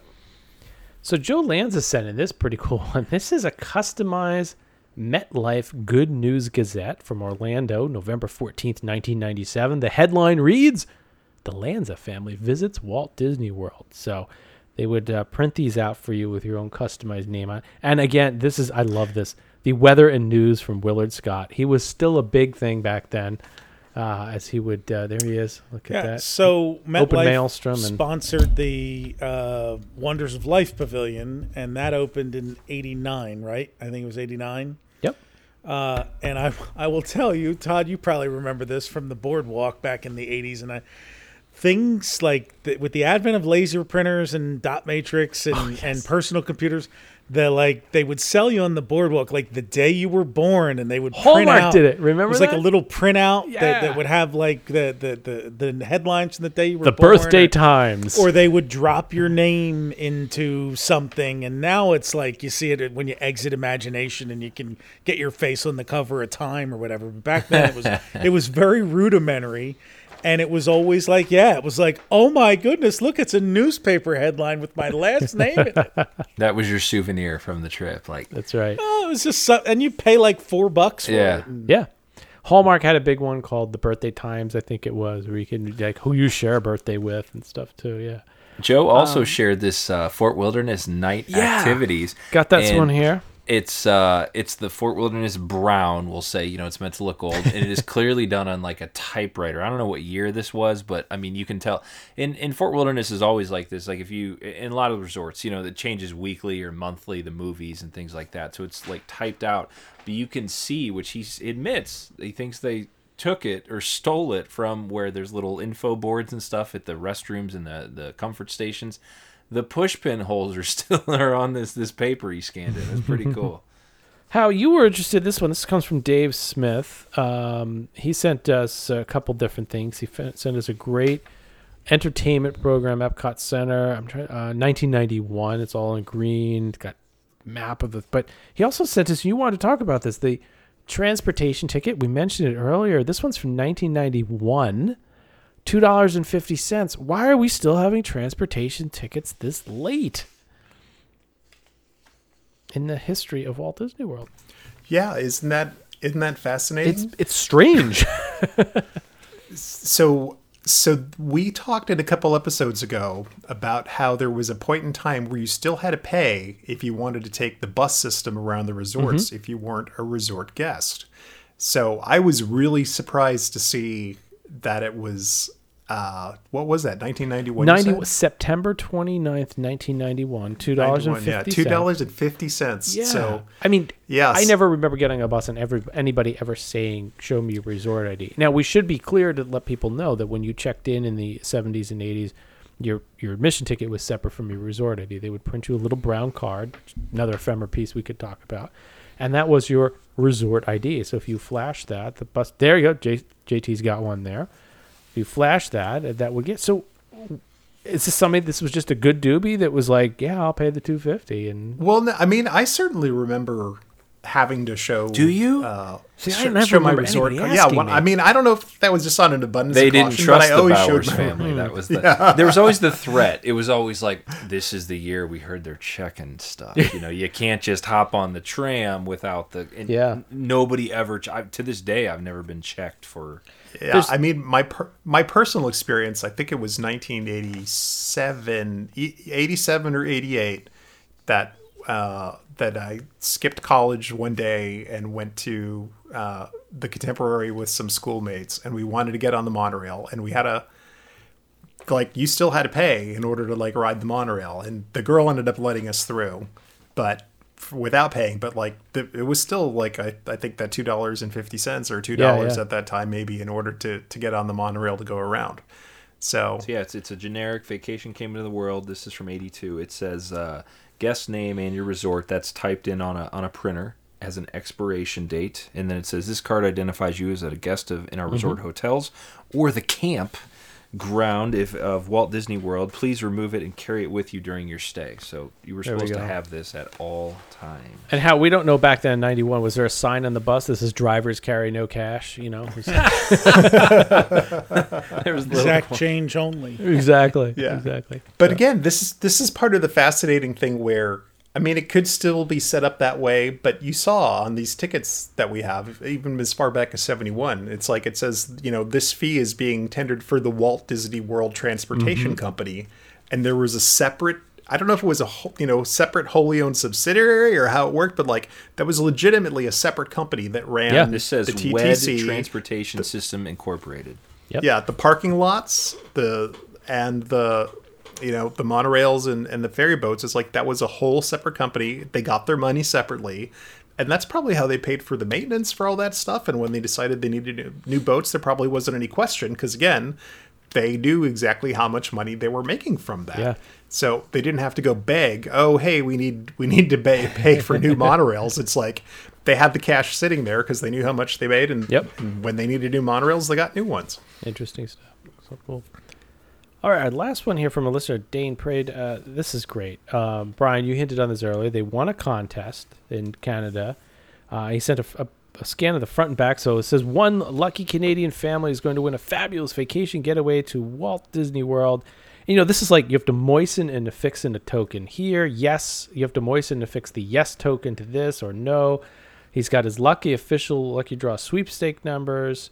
Um, this is really cool. I mean, it's got this semi-official paperwork that came with it, you know, with the castle in the background, and then here's the ad, which this was the May 1976 is when the when it closed, which is fantastic. Um, so it's so cool that they won. I, I'd love to hear the story about winning and how it was delivered. I want to know if anybody came to them with a. That's his know, like a big thousand air- dollar spending money. Yeah, that's a lot of. That's It was a lot of money back then. Yes. And uh, they also. I don't want to. I don't want to downplay it. It's a lot of money now, but Yeah. it was a lot, a lot of money back Look at this then. guy. Yeah, It was like five grand now. Yeah. I love the other thing he sent in because this this really shows kind of the customer service aspect of it that you know in, in certain aspects Disney still does today. Uh, it was a cover and inside the apologies card that they received when the Contemporary's hot water was being shut off for 12 hours. So let me read this to you. It says, A reminder your hot water will be off from 8 p.m. Monday evening through late Tuesday afternoon. So you didn't get a morning shower. Uh, we appreciate your understanding during this interruption. Please accept this gift on behalf of our entire resort staff. Thank you. Uh, they received a massive double layer box of chocolate, of the deluxe chocolates with the card. Uh, he lost the box sometimes in the 90s. He did keep it. So you can't shower, but here in the Florida, hot, hot Florida heat, have some chocolates that will melt and you'll need a uh, shower. It after. was it was funny when Dane sent that contest winning stuff. He also sent a few photos from the trip, and one of the pictures from the trip was him doing his his daily report for school about you know what I did on my trip today in their room at the Polynesian, and his mom sitting across the table from him, and there was a room service tray that had Coca Cola and sweet vermouth on it and I replied to him and I said, "Please assure me that your mother was not drinking Coke and sweet vermouth as her as her mixed drink." And he said, "No, no, no. The the Coke was for me and my dad. She she she was she enjoyed the sweet vermouth on the rock. So uh, there was no there was no uh, unapproved mixing going on there." All right, so let's get into some. I'm going through my own personal ephemera here. Oh, look at this! Now this is interesting. We just bought this up. We have the, we should have these scans. Check this out, guys. Disney's Polynesian Resort. It's got my grandfather's name on it, but instead of the signature, look what it's stamped: Transportation only. transportation only. So you couldn't charge with that. I've got a Fort. Wilderness one here. See, it's actually it's a plastic one. It says Fort Oh, yeah. Wilderness only, and uh, same thing. It's it's not valid for admission. right? A little more the durable than the paper one, though. Magic Kingdom Club. Now, uh, JT, you asked earlier about expirations on tickets. I just found that this is an all three parks passport, four day from 1989. What's interesting is that this has a one last day on it available, but they did stamp and expires on. They gave it 30 days from first use, so they did start doing that in the in the uh, late late 80s there, which is interesting. Um, I got one of these guys. Check this out. Who remembers these? I Oh, remember that's those the old well. room key, right? I do The remember that. what? Do you remember what they're called? It's some weird technical name or a, the Ving Ving Yeah. card or Oh, the Ving Ving cards, yes. Ving key. Yeah. So this was a key that this is pre digital Magic Band. it's all mechanical, RFID. right? Like you slid it in there and then it unlocked the It, door. it was mechanical. I don't know specifically how they could program it, um, but your your room key was a piece of plastic, a little smaller than a credit card, uh, and a, a holes that look random on it, and they would line up with pins in the lock um, that would allow you to go into the room. So, which was which was It pretty was neat. basically punch card technology Yeah. almost, but Exactly. Let's see what else we have in here. There's another resort card. Here's another Ving card. Boy, I've got. Yes, I stayed there a lot during the the, the Ving era. what was the Ving era? Late '80s. Uh, you know, it's got to. It's got the recycle on it, so it's gotta be. Jiminy It- Cricket recycle or just recycle? No, it's got the Mickey head recycle on it. And then Oh, yeah. before they did the Mickey head key, where'd the other Ving card go? They had these here, which were just generic. That were oh yeah, just look at that. just an arrow on it before they had their own printed on it. Um, so wrestling through all this paper here. This is another neat one. I think we we got this. This is a really rare Polynesian luau.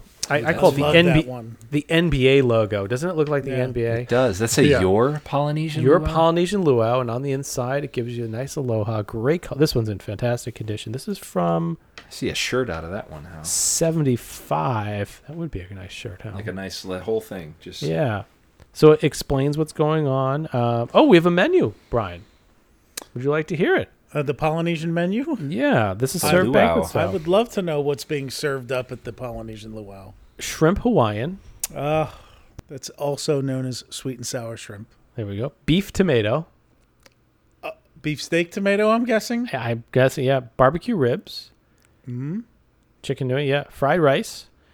Polynesian vegetables served in a fresh pineapple half is passion fruit ice cream. Ah, delicious. Sounds like a good show. Yeah, I got this here too. Again, these are all scanned in on our ephemera page. Uh, this is uh, my grandfather had a handicap license plate. He had a placard, a New Jersey placard, and they'd give him this to put in the window. An odd, you know, just a little H date stamped on the back. Um, and here's another one that I love too: Oh yeah. The transportation route card with the flag colors. So I'm gonna do a little quiz. Let's see how many Hal remembers. Let's see how well he. So I think the answer is going to be zero.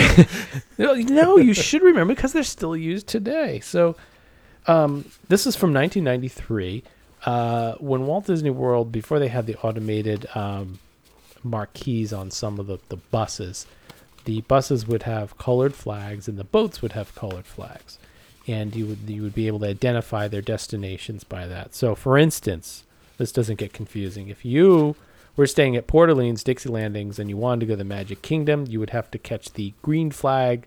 I'm sorry, the pink flag with a green stripe with MK on it. But if you wanted to go to Epcot, you'd have to get the pink flag with the green stripe with EC on it because they ran out of colors at some point. This is this changed so much. One year, I mean, you imagine coming once a year. You'd, you'd learn the flags one year, then the next year you'd come back and they'd be like Chip bus and a Dale bus and a Boone bus and a Crockett bus, and you can't catch this boat because Yep. it's not the right flag. And yeah, I, I know. Yeah, the green is the Polynesian. They still use that today with the with the uh, Magic Kingdom and um, I mean, uh, they, Grand Floridian, I and then the understand, though, yellow is contemporary. They, they made it so easy though. You you'd pick a side for the dock, and that boat clearly went to this place, and then you pick the other side. The boat went to that. Well, for the boat, it was the for the boat. It was a little. It was it, but these um these are the the bus routes too. The buses were a little more confusing because this is before they had a stanchion for every single possible permutation and combination of where you could go. So One of, one of my most biggest pet peeves, and it still is at this place, if I want to get somewhere, I feel like I need to go to the hub. Where would you go that the hub is? The Ticket and Transportation Center. Yep. No, no. That doesn't get you where you want to go. You got to go to the park and catch this. Like, if I want to get to anywhere in that complex, it should be the Ticket Transportation. Doesn't work that way, but whatever. guys, I have something Not here anymore. too. I have an envelope with an unused stamp, eight cents, so that will help date it. it's the Walt Disney World Guest Relations Department, PO Box 40, Lake Buena Vista, Florida. So if we want to send a letter, Oh, we Oh, could send a little response. a little response card. Yeah, yeah. Let them know how things are going. Uh, JT, you're gonna love this. Well, there's your world key. The gold key. Yep. With my, oh, that's the There's one the with my name key. on it. What's on the back? Is it magnetic or is it? Uh, the the back was a barcode, and they would put. I remember they would put that sticker on after you checked in. It identifies you as a World Adventure guest. Your World Adventure card is good for use of the transportation system, admission to the Magic Kingdom, Epcot, recreational facilities, except arcades, breakfast, lunch, and dinner at any Walt Disney World restaurant where waitress or buffet service is available. This card is found. Please return to the nearest guest services area because That's when you don't want to lose. uh, here's another one I have too. This is an interesting one. This is a Magic Kingdom single attraction readmission ticket, Huh. which pretty rare. I, I don't recall these. So it says this ticket may be used for one admission to this ride after operation has resumed, or for one admission to any A through E attraction in the Magic Kingdom. So That's your This is- breakdown. your your your it's a fast pass breakdown. gimme if you you know. yeah, do you think I could use this today? It'd be like I never made it back. Uh, I'm gonna, ch- yeah, maybe I'll try to get on. Uh, I don't know. Should I get on what, the Star whatever, Wars. the Star Wars? Thank you. Yeah, let's see if I can use that with it. Hey, uh, I, I don't have a boarding group, but I got Yeah. this return pass. I got this return pass. from Excuse me, 1971. Kylo. Um, I have this ticket here. Uh, I got another oddball one here too. Again, um, check this one out. oh, it looks like oh, Outbound outbound. transfer. Outbound transfer. So the the, gold got, key they just threw airline tickets. I got at you three too? of these. No, no, no. I got I got these from an ephemeral auction a while back. Um, present this voucher to the driver of the Mears Motor Shuttle for trans for transfer from uh, anywhere in Walt Disney World, Epcot Resort Hotels, or Florida Center Hotels to Orlando International Airport. So this predated the Magical Express when they were just working with Mears, and this comes from the Walt Disney Travel Company. So this would have been included in some of your vacation packages. Um, this is when Disney first started getting in bed with uh, with Mears Motor Shuttle. All right, asterisk. interesting. Isn't Magical Express run by Mears now? It Yes? is. Yeah, it is okay. indeed run by Mears. Yep. So It's basically just a Disney branding on what was already Yeah. the Mears transfer. what was already there, and, and now everybody gets it. Yeah. Um, let's see here. I have a It's like It's the like Long Island great little- Ferry. great little folder. Mickey and his the travel company. Yep. Yeah, you get your resort things in there when they arrived. Again, if you're listening to us, everything is available in our ephemera section that we're talking about tonight. Not Uh, for sale, just a view. Yeah, just a view. We don't have it for sale. Let's see. I got to dig through a couple of these others here. I got some good ones. Had something else here. I've got one here, and I know this is newer, and I'd never Mm-hmm. held one in my hand. We found it crumpled up when we were going through my grandparents' stuff. This is a Disney dollar. One Oh, dollar. yeah. Oh, nice. Never had one of these, never used them or anything, but it's one dollar. It says 1999 on it, so it's a little newer. But I was like, man, that's cool. I never have. I think they were my standard request when aunts and uncles and all would ask what I wanted for Christmas or birthdays, and the Disney stores were in all the malls. Oh, okay, Yeah. I would ask for Disney dollars because they're these beautiful full color, uh, you know, really gift certificates that Disney used to print in dollar denominations and. We got a nice crisp one here for you. Look at that. Wow. I, I know I've mentioned this on Twitter a few times, but when I would go to spend it uh, in the parks and you'd hand it over, there was always that segment of longtime cast members who always used the same joke. Hey, you got some of that funny money. Oh. well, I've got one Disney dollar here in a little envelope that it came in. Oh, right? And in here is a little foldable card that shows all the different types of Disney dollars, the one and the five available. And it has key facts on the back. So let's learn some key facts about Disney dollars. Um, they're the official currency of Walt Disney World and Disneyland, available one and five dollar denominations. It's equivalent to U.S. currency in a one for one exchange. Disney dollars will be accepted at any Walt Disney World admissions, food, and merchandise location. They can be exchanged for their equivalent U.S. currency. It lives a list of locations. Was this the uh, the era of traveler checks being big, and this was like their response to that, or A little later, I think. No, right? no, it was really gift certificates. I mean, it was really in lieu of gift certificates, is what it was. So instead of getting, you know, one with a printed twenty five dollars on it, they they printed these. They also used to include them a lot in packages. If you booked a Disney vacation package, you'd get fifty dollars in in uh, Disney just take fifty dollars off my tab. Well, you know that's but, But the brilliant, I mean, it was a brilliant marketing plan, right? It's just like any gift certificate is. To your point, it's that give us Well, money, we'll give you this back, and if you don't spend it, look, well, that's the big thing because they're so beautiful. They are. They're brilliant. You know, brilliantly colored and artwork and everything.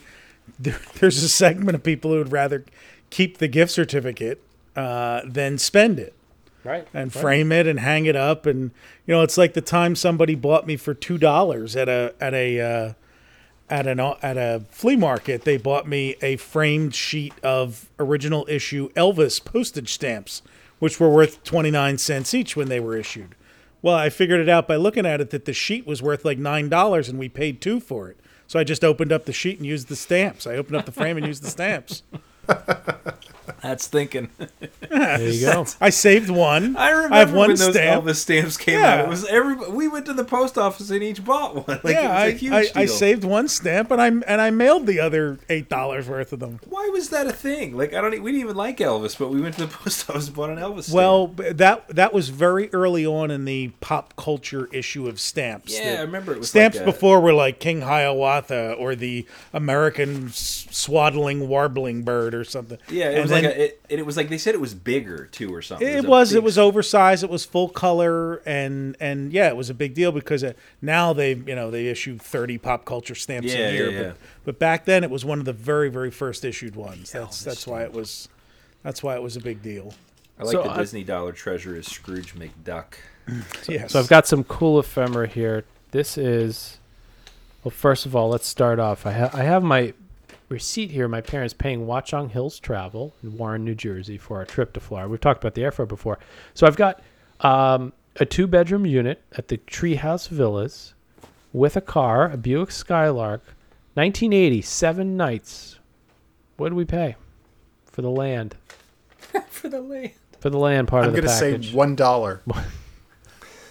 Eleven seventy six Per night? No, no, no. Total Oh, one thousand. for the treehouse and the rental car for for uh, seven nights.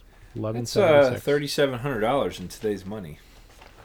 So that's a that's a stay at uh, That's a good deal for a treehouse nowadays. Yeah, how much is that per day in today's money? Yeah. Uh, two grand, uh, eleven hundred dollars is three thousand seven hundred dollars in today's money. And how many days was that? That was for Brian? seven. Or for seven. So divide that by seven. yeah, it's like four hundred something a night. Five twenty eight a night. Yeah, Wow. So- still. still pretty expensive. Yeah. They also look at this Mimeo. This is this is pre Xerox. This is like that squeaky paper of the Oh, of yeah. the treehouse layout, right? I've got, and then also the long distance telephone bill my dad paid. Who do you He paid- call? Uh, I don't know. It doesn't had to make that call, Which would have been a separate company, Disney's Yep. own like little phone company, and exactly. So Don't touch the here- phone, kids. It costs money every time. It was five five dollars and eighty four cents. He made two calls, two dollars and seventy nine cents, and another one three oh five. Really racked it up. I can only assume he was probably calling back to work. yeah, probably. That's that's uh um and JT I've got some Fort Wilderness stuff for you. I've got this. This is the Fort Wilderness Campground Vehicle oh ID. Oh yeah, yeah, yeah. That's look at seventy two. Se- That's the one you 72, Put in your front. and- they still do that. And then we Well, have this here resort too, which is uh this one's kind of neat too. This is um this is just an information sheet on transportation facilities, general store. It's just kind of a rundown That's that cool. you'd get when you check in, and I think this is from probably around the same time period. So, oh my goodness, yeah, so much, so much stuff. I have a good one here. I uh, my my when we was I keep going back to this. This is my most recent pile of stuff. Uh, my my grandpa saved everything. Like I have a note square here of every site they ever stayed in at Fort Wilderness and the number.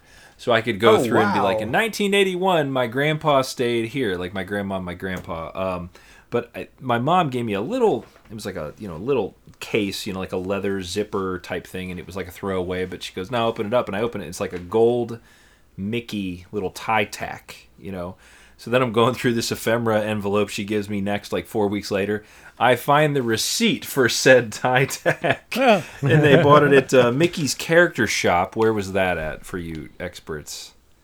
I don't know. Uh, that would have been at Lake Buena Vista. Okay. Uh, and for some reason, this this tie tack, which looks like it costs much more than that, it was a 3D Mickey Mouse gold tie tack, four dollars and ninety five cents in 1994. So, Wow. Okay. Well, that's Yeah. 94. yep, that was the. And they got a Donald plush, a Jasmine something, something from Aladdin. Aladdin was big then, I guess. So, So this is a resort guide. I don't think we've scanned this. This is Ooh, this that's is nice. this is great because this is uh, 30 pages. And what's really interesting about this one is that the individual who had this has underlined important things.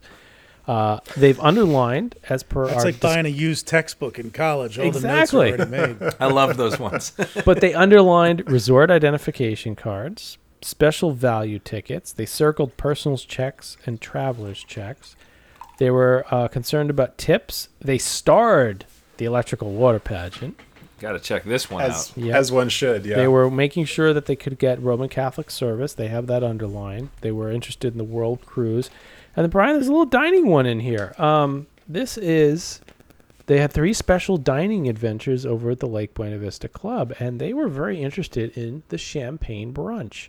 On Sundays, you're invited to the champagne brunch. Sip the bubbly with cruising the village to the Lake Buena Vista Club, where you dine an unlimited buffet that includes rounds of beef, eggs Benedict, hot cakes, and much, much more. Adults five ninety five. Were they Nothing- interested in that before or after the service on Sunday? That's the. Yeah, it's- gotta look at the timetable for that.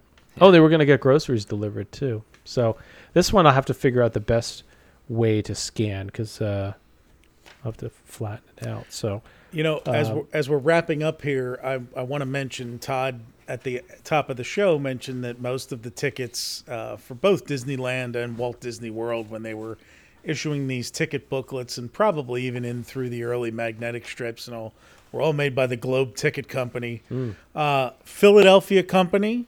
Uh, for like 125 years until they uh, demolished the factory in 1988. I think they're based in Chicago now, but uh, I was actually once at an event in the Globe Ticket Founders Mansion, uh, wow, and I remember being in the person's house for for an event and saying like, "What's the?" Because you could tell it was like an old turn of the century mansion, and they're like, "Oh, this was the people who founded the Globe Ticket Company." And the thing I remember about it was we were on the back porch, and all of the the light posts had globe like you know globe light globes over them So, on- you know and they were like original from the from the mansion so that's, that's cool. the globe That's ticket cool. company philadelphia major tickets Well, we have one more that we've just uploaded to our website. I got to share this one before we close out the show. There's too much ephemera. I mean, and, and, and please, if anybody has anything out there they want us to talk about or bring up, let us know.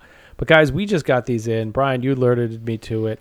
Uh, I, I, I we needed to pick them up, and these are the Magnolia and Palm Golf Resort cards, which some fantastic artwork on it. That's Um, cool, and the it- other one out. They probably gave out 50 of those a day, and Well, it's, the, it's the course map, it's your scorecard, Card, and then uh, it's got some got some promos for everything else on the property and beautiful cover cover photos. It's great. Oh yeah, these are these are just absolutely fantastic. So we've scanned those in. We're gonna get them on the site. I mean, I you know, gentlemen, I, I think what would be really neat one night is that um, uh, maybe we could commit to this between now. We've done some movie nights, but maybe we do a movie night, a little ephemera show and tell. Little show and too. tell? So, so people can see some of this stuff firsthand, uh, live on on, on on a YouTube channel. Because oh my gosh, I got this vacation plan. Look at this, JT. You're gonna love this. And Brian, you're gonna like this too. You gotta tell me what year I can use it in. It's a vacation planner with a calendar at the bottom. What are you year it? serious? Yeah, look at this. Why would they? Because Wait, they wanted oh. you to know what was going on. So oh, I um, see. Okay, And they so want you to the hang it up the whole year. exactly, take this time. Take your time. Experience a special season. Count down your vacation here. So it was a, basically a, you know, a way to. Does it say what year it's supposed to be? That's the thing. There wasn't. no, you a- know like, what? there wasn't it doesn't even matter because it just says it just it's just numbers listed. I could use it. Oh, Do you have the full month? Yeah, it's got September first through thirtieth. Unless they change the number of days in September, we're good. I don't think they As did. long as it's not a leap year, you're good. Yeah, Yeah. I'm fine. It only st- it's only it's weird. It's only September through December. There's So no. They could use it now. oh my goodness, yeah, I, I, I'd love to go through the GAF guide, and we've got this old, this one, the, the monochromatic Resort World uh, book from. It's it's really interesting. The, the- it's uh, it's got your rates in it. I mean, look look at you'd sit down as a kid. Don't tell me you'd sit there and study this stuff. You know the rate tables. Well, The some rates, kids. I would study the burn bombs and the burn bomb kids. That was Well, what this I is would summer. read. Oh, wait a minute. Hold on. There's a pull out. We should send this in. Oh, Walt Disney World accommodations reservation. It's got the whole thing that you check off what you want. Let's just check here. If there's no expiration date, we might do an experiment. There is none. okay. There is no expiration. Do you think we should try to book a room? You, you go for it, especially now. See if you can get through. Do you want a parking lot view? What do you want? I want whatever. Oh, the parking lot view is highly, highly sought Well, it's after. cheapest. Disney Village. Res- I should I should try to book the Disney Inn. Did they really call it a parking lot? view Yeah, it, it- there's a garden view and a parking lot view, t- two completely different. The garden view is an extra ten bucks if you want to look at plants.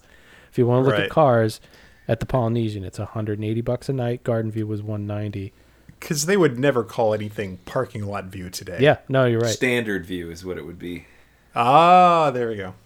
All right, Disney Village Resort, one bedroom club. We can't stay there because it doesn't exist. We got to find something that exists. Uh, we got learning adventures. We got some dining. Polynesian Revue. No, you- no prices on. There's no expiration. We They might let if you wear a mask, they might let you use it now. So I'll tell you what. If, if Central Reservations is still at PO Box ten thousand one hundred, we, we might send this in and Send it can- in. I should send it in. It wants my credit card. Let's see if we get charged at that rate. Oh my gosh, Can you imagine that? And this is from '91. So, oh, we've dialed numbers before, but we've never booked uh, booked vacations on old on old on old that's uh, awesome. old paperwork. Well, that wraps up our ticket and ephemera episode. I hope you enjoyed our little journey through the paper world of Walt Disney World. I, I can't even say that scratched the surface. That is just a highly molecular view of thousands of thousands of different types of ephemera out there. This is your um, chance, though, as a listener. Send us your Yeah. stuff. If it's unique, if you don't see it on our site, share it with us because we don't, you know, I mean, we know what stuff is, but we don't know it's out there till we see it or it's something something cool. If you think That's it's cool, right. share it. And you know, there is one more thing because we did talk about it on the last episode, guys. I'm going to post it into Slack here real quick. Take a look at this. This is the I have an idea form. Oh yeah. That the uh, cast members would fill in. Uh, we talked about that. That gentleman wrote in, said he had the idea for, I think it was This a. is 1983. I believe my idea Yeah. will improve, increase, or promote safety, guest services, blah blah blah. Yep. So if you had it, so we got the idea copy of that Oh, as well now. and a spot for your social security number. Just write it right on there. just- and, and there's it's four. triplicate. Co- yeah. it's- It's so they can pay you. That's right. Exactly. Because you got a cash bonus. That's right. if you're getting your twenty five dollars, they got to report that to the It doesn't IRS. Andrew matter, identity too. Stolen. That's You're going to the you're going to the store the next day and they're taking a complete impression of your credit card and you know, they're, They're going to throw out the carbon copies. They're like, I have an idea. Don't steal my social security number. how many people that filled out identity or uh, ID fo- or what are they called? Idea forms. Then got a identity theft later in life. That's That's, right.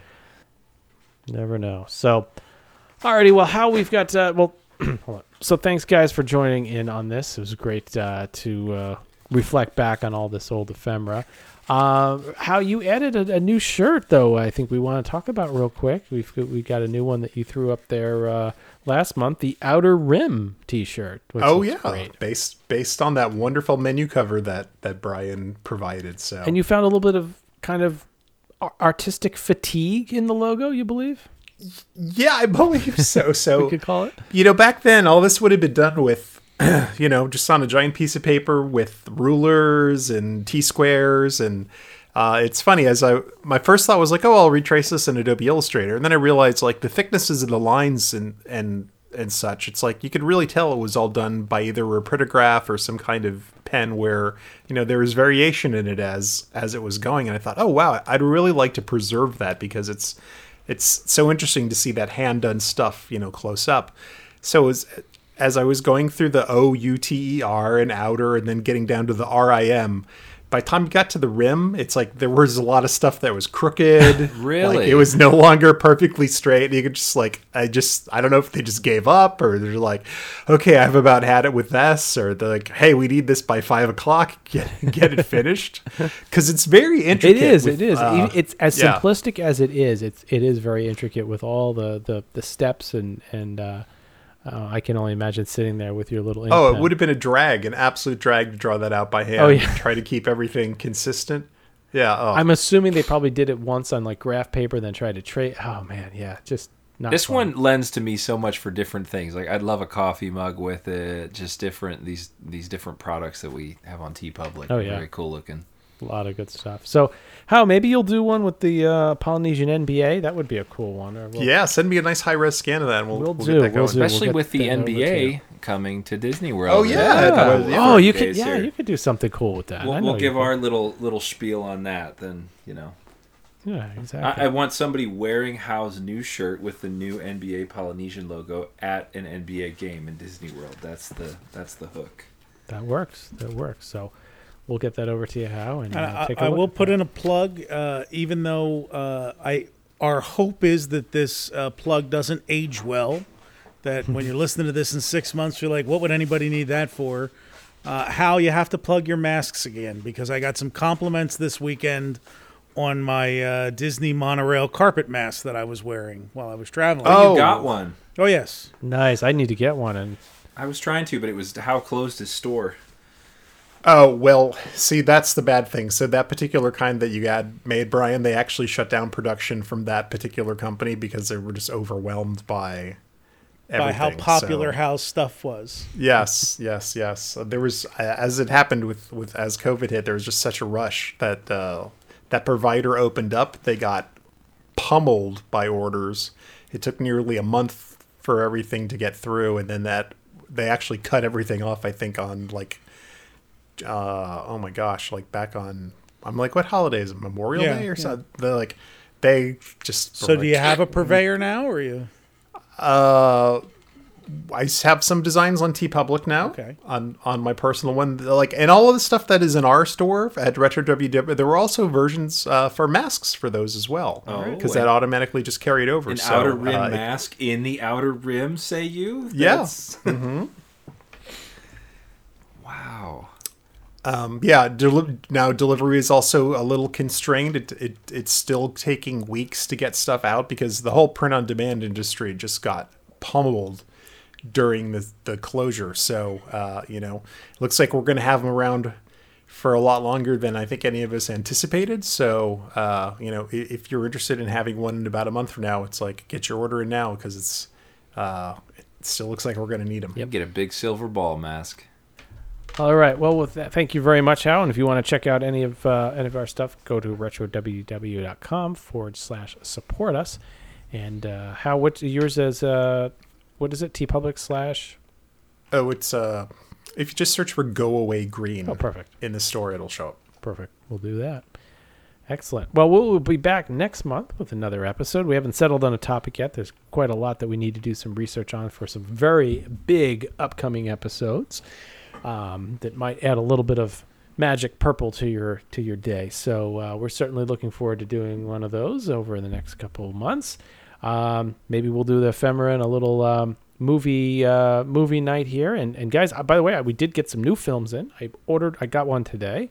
So we got uh, a copy of a, a, Dream called Walt Disney World. We're going to run that through um, all of our uh, upscaling and deinterlacing and everything. And we also got uh, Epcot Center a souvenir program, uh, which we believe kind of falls into between the 16 millimeter version of uh, a day at Epcot Center and then um, what was the other one? A visit to or whatever. Uh, no, day at was the VHS later on, but. so we're gonna work to get those restored. We've got some other home movies coming out, so a lot of a lot of great stuff that we've got to get out there. So we're looking forward to bringing those to you over the next couple months. And uh, as always, watch our Twitter, Facebook, Instagram, YouTube. Give us a yeah, give us a subscribe and like if you can, and follow. And uh, we'll be back next month. So with that, thanks for listening. Uh, if you can, give us a review on iTunes. And with that, Brian, take us out. Follow the Lake Buena Vista Historical Society on Twitter and Instagram at LBV History and on the web at lbvhistory.org. Follow Todd McCartney and Retro WDW on Twitter, Instagram, and Facebook at Retro WDW. For all things Retro Disney World, including exclusive merchandise, visit us on the web at retrowdw.com.